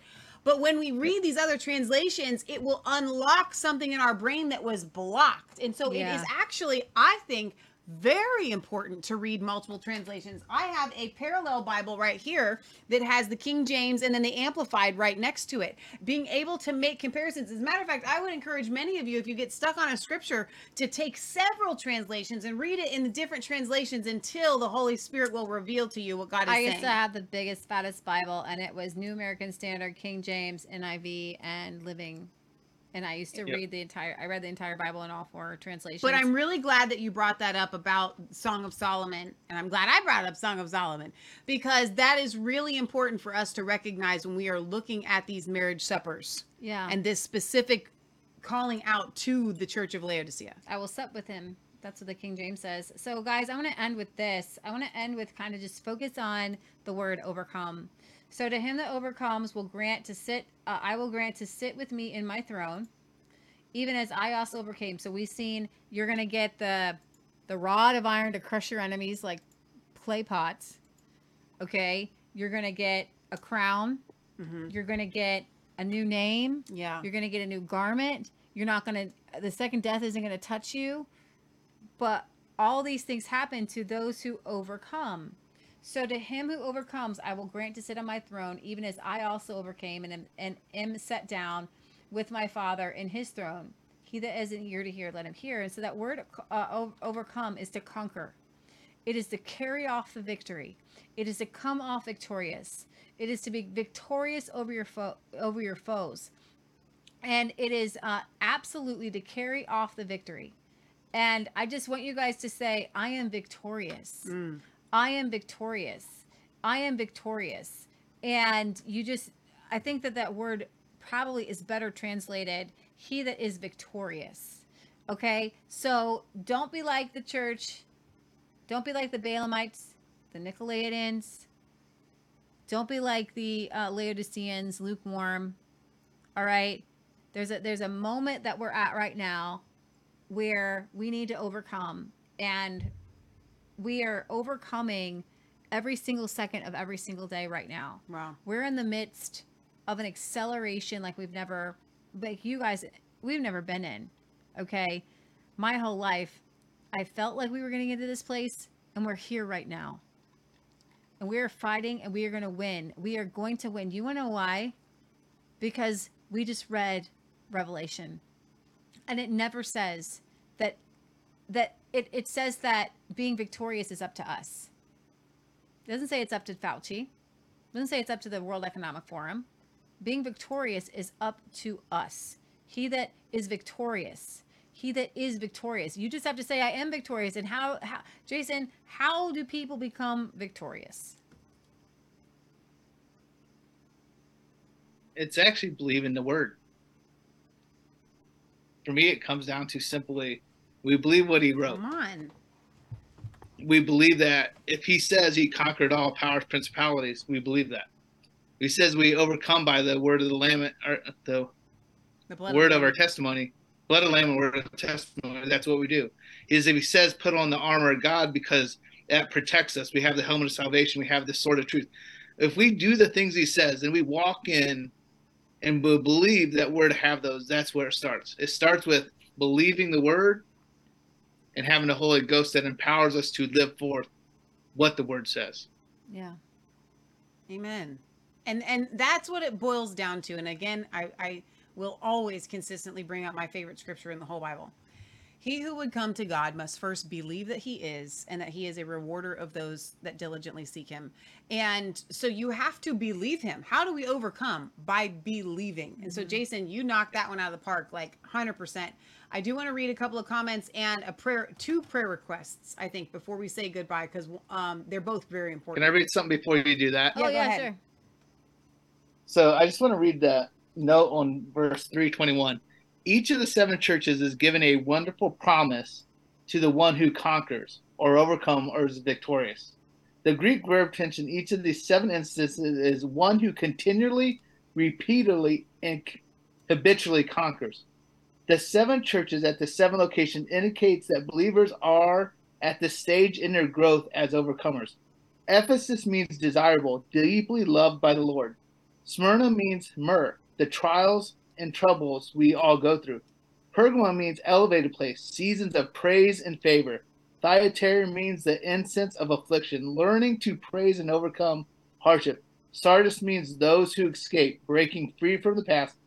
Philadelphia means brotherly love, learning lessons of loving others. Laodicea means people's rights, surrendering our rights to Him.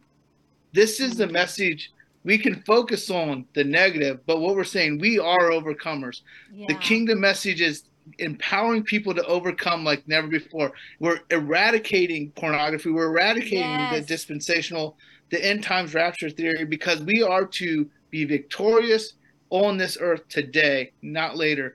And as we look at this, we are maturing to become overcomers and continually overcoming. Come on. You're continually overcoming. I love that. Continually overcoming.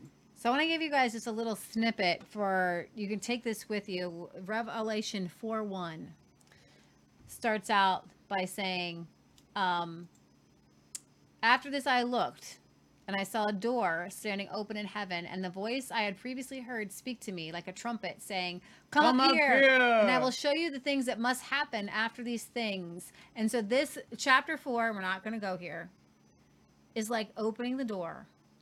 Um, let me show you what's getting ready to happen. That word, interesting hereafter, or must must shortly happen, is the word meta.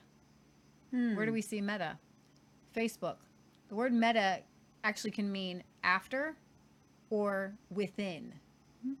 And so I'm going to come up here because I'm going to show you these things that are that are within this time frame, within now. Ooh, and good. I think that that is a very key timestamp actually to let people know that revelation was happening then.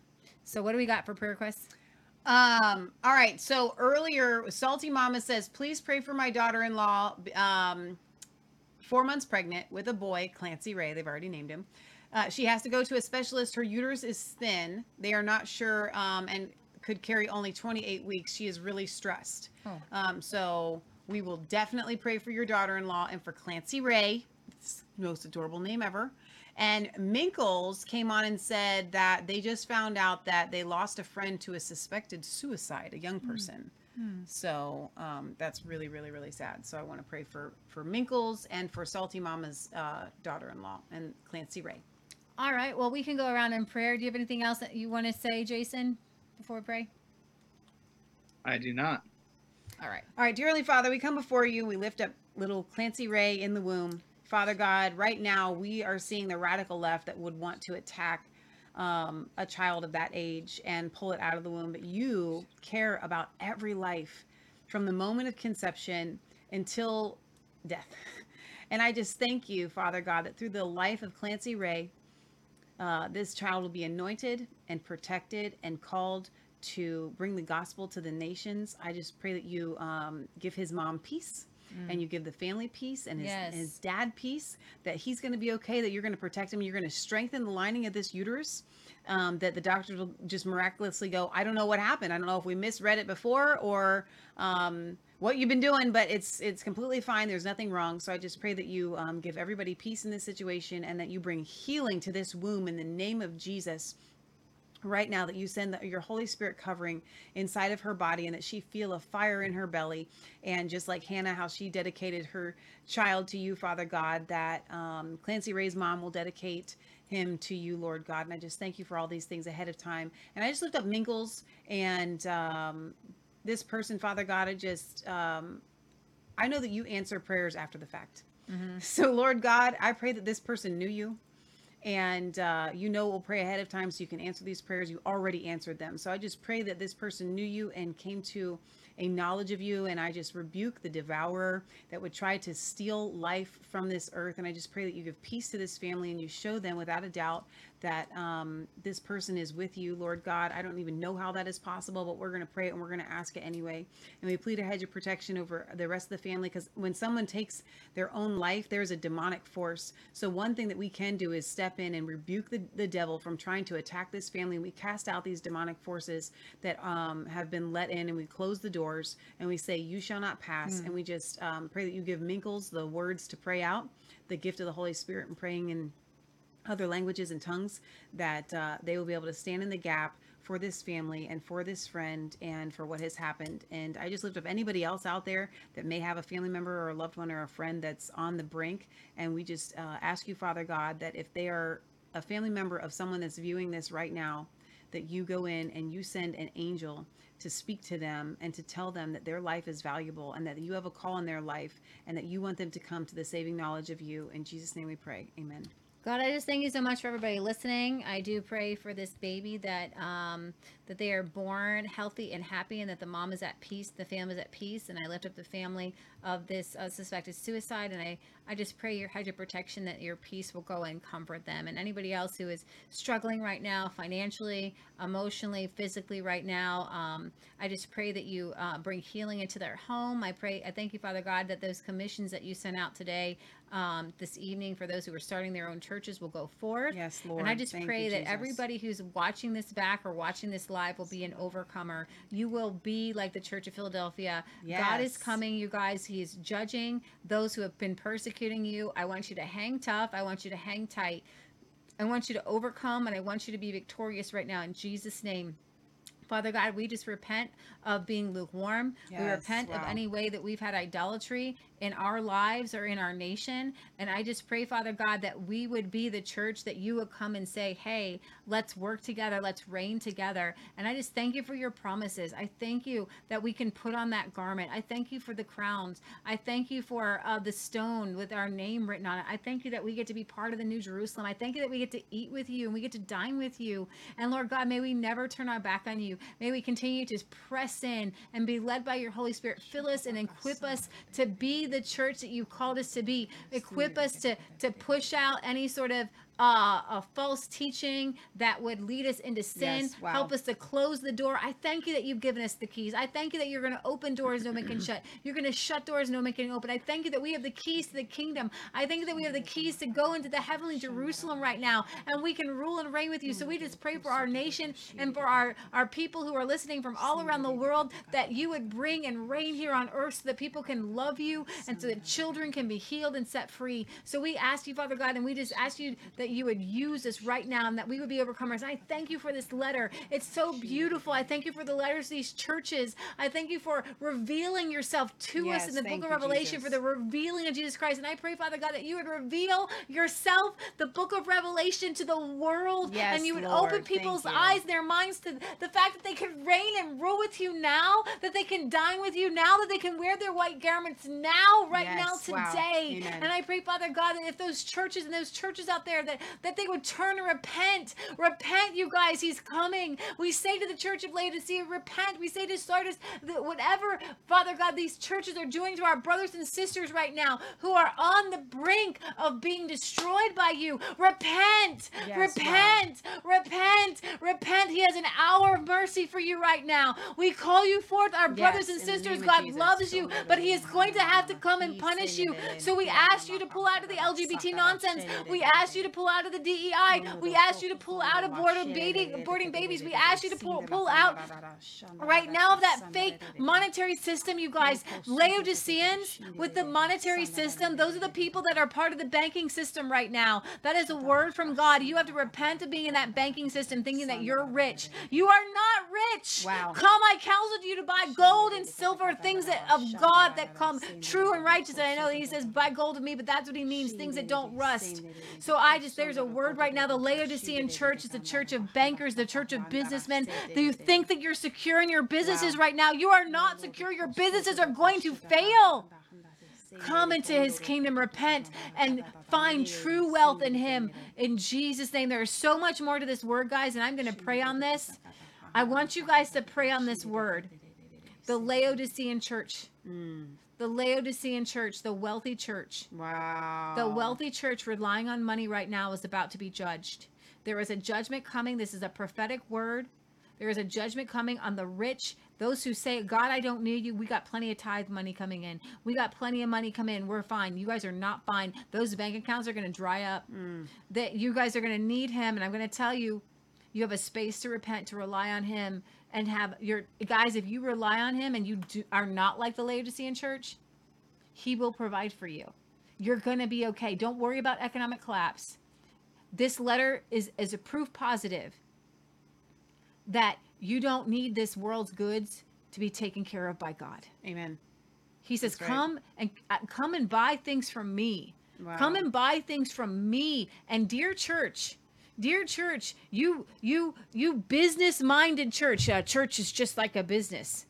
You're the Laodicean church. Oh, oh, oh, oh. You're the Laodicean church, and I got to tell you, there's a there's a lot of you out there. Hmm. You have made church a business, A den of thieves. and you are the Laodicean church. You're you're good. You're you're the money thieves. You are you. I'm I'm telling you, right now, I want you guys to be praying for your friends and family, because he's going to spew these churches out of his mouth. So the other half of that word is there's a reason why many of you have left these churches. oh Because judgment is coming on the churches and God has protected you the way that He told the people to Yes. flee to the hills and they did. yes, God is protecting you. So if you are not in one of these churches right now, yes. there is safety for you. Yes. And it's okay if you don't have one. If you're not part of one of these churches and Jezebel's your pastor, it's okay to leave. And if you can't find one, you, this is okay. That's a word from God. Um, there is much there is much about this and I'm going to be praying into this because God is laying a heavy burden right now on on me to explain the Laodicean churches which is um the wealthiness, the monetary system, all these big businesses who think that they're they're running with their on schedule with their trucks and their machinery and all these different things. He's going to spew you out, guys. You have a but you have a space to repent because he loves you because he knows there are a lot of really good businessmen, Michelle, who are Christians. But you're lukewarm, Mm-mm. and he's going to spew you out of his mouth. He wants you to be hot or cold, guys. But the lukewarmness of the church of today, who've made all of these You have mixed your mixed life so with much with the world that you can't even you're not even recognized as different. That's right. You Come must out from amongst them and be ye separate. in Jesus' name.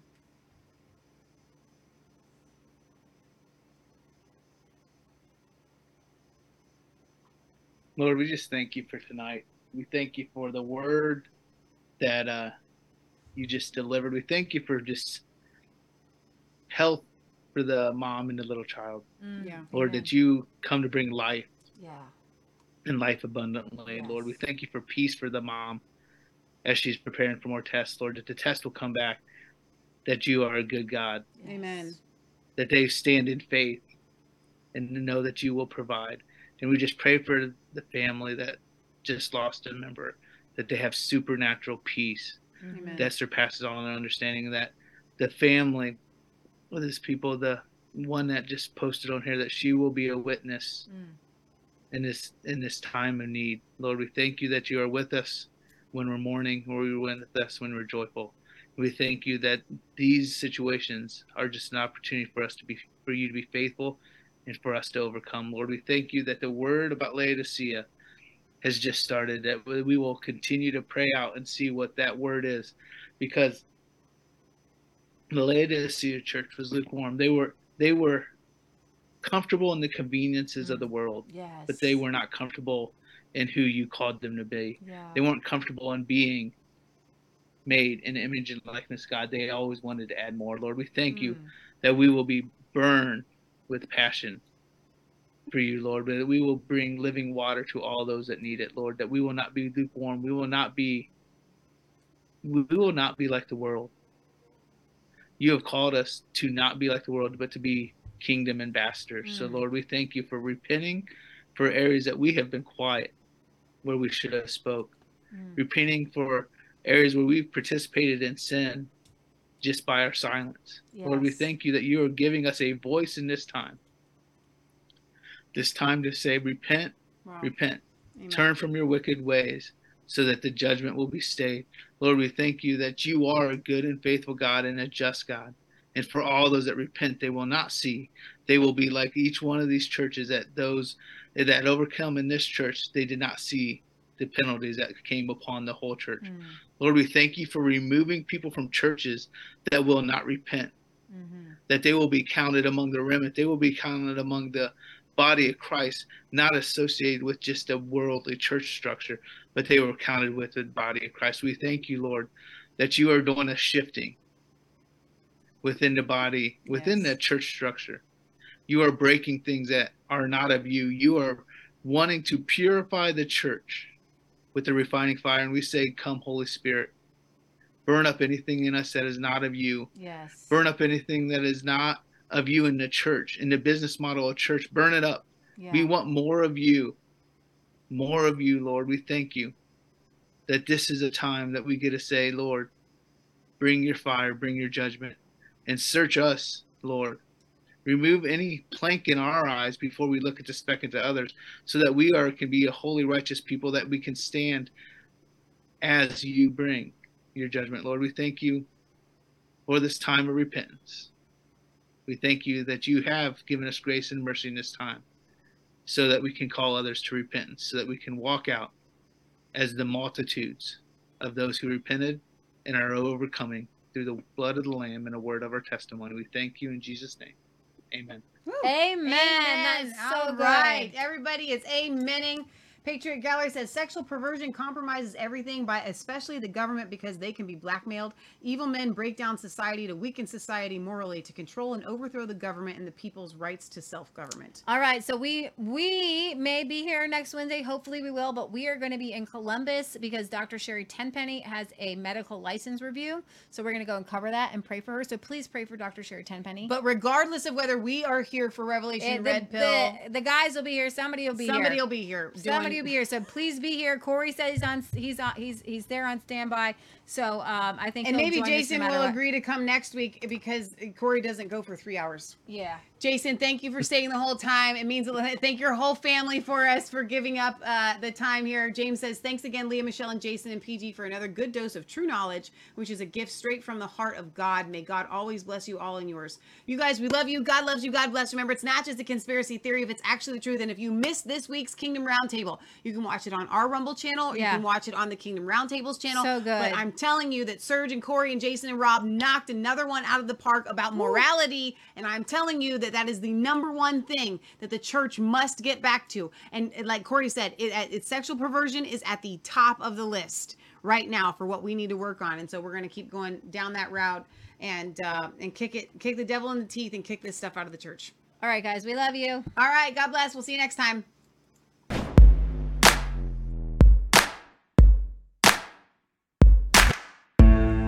was cold, all alone. No place for home every day, so afraid. But you called my name, turned my eyes to the lies. No truth inside, on the run from the sun.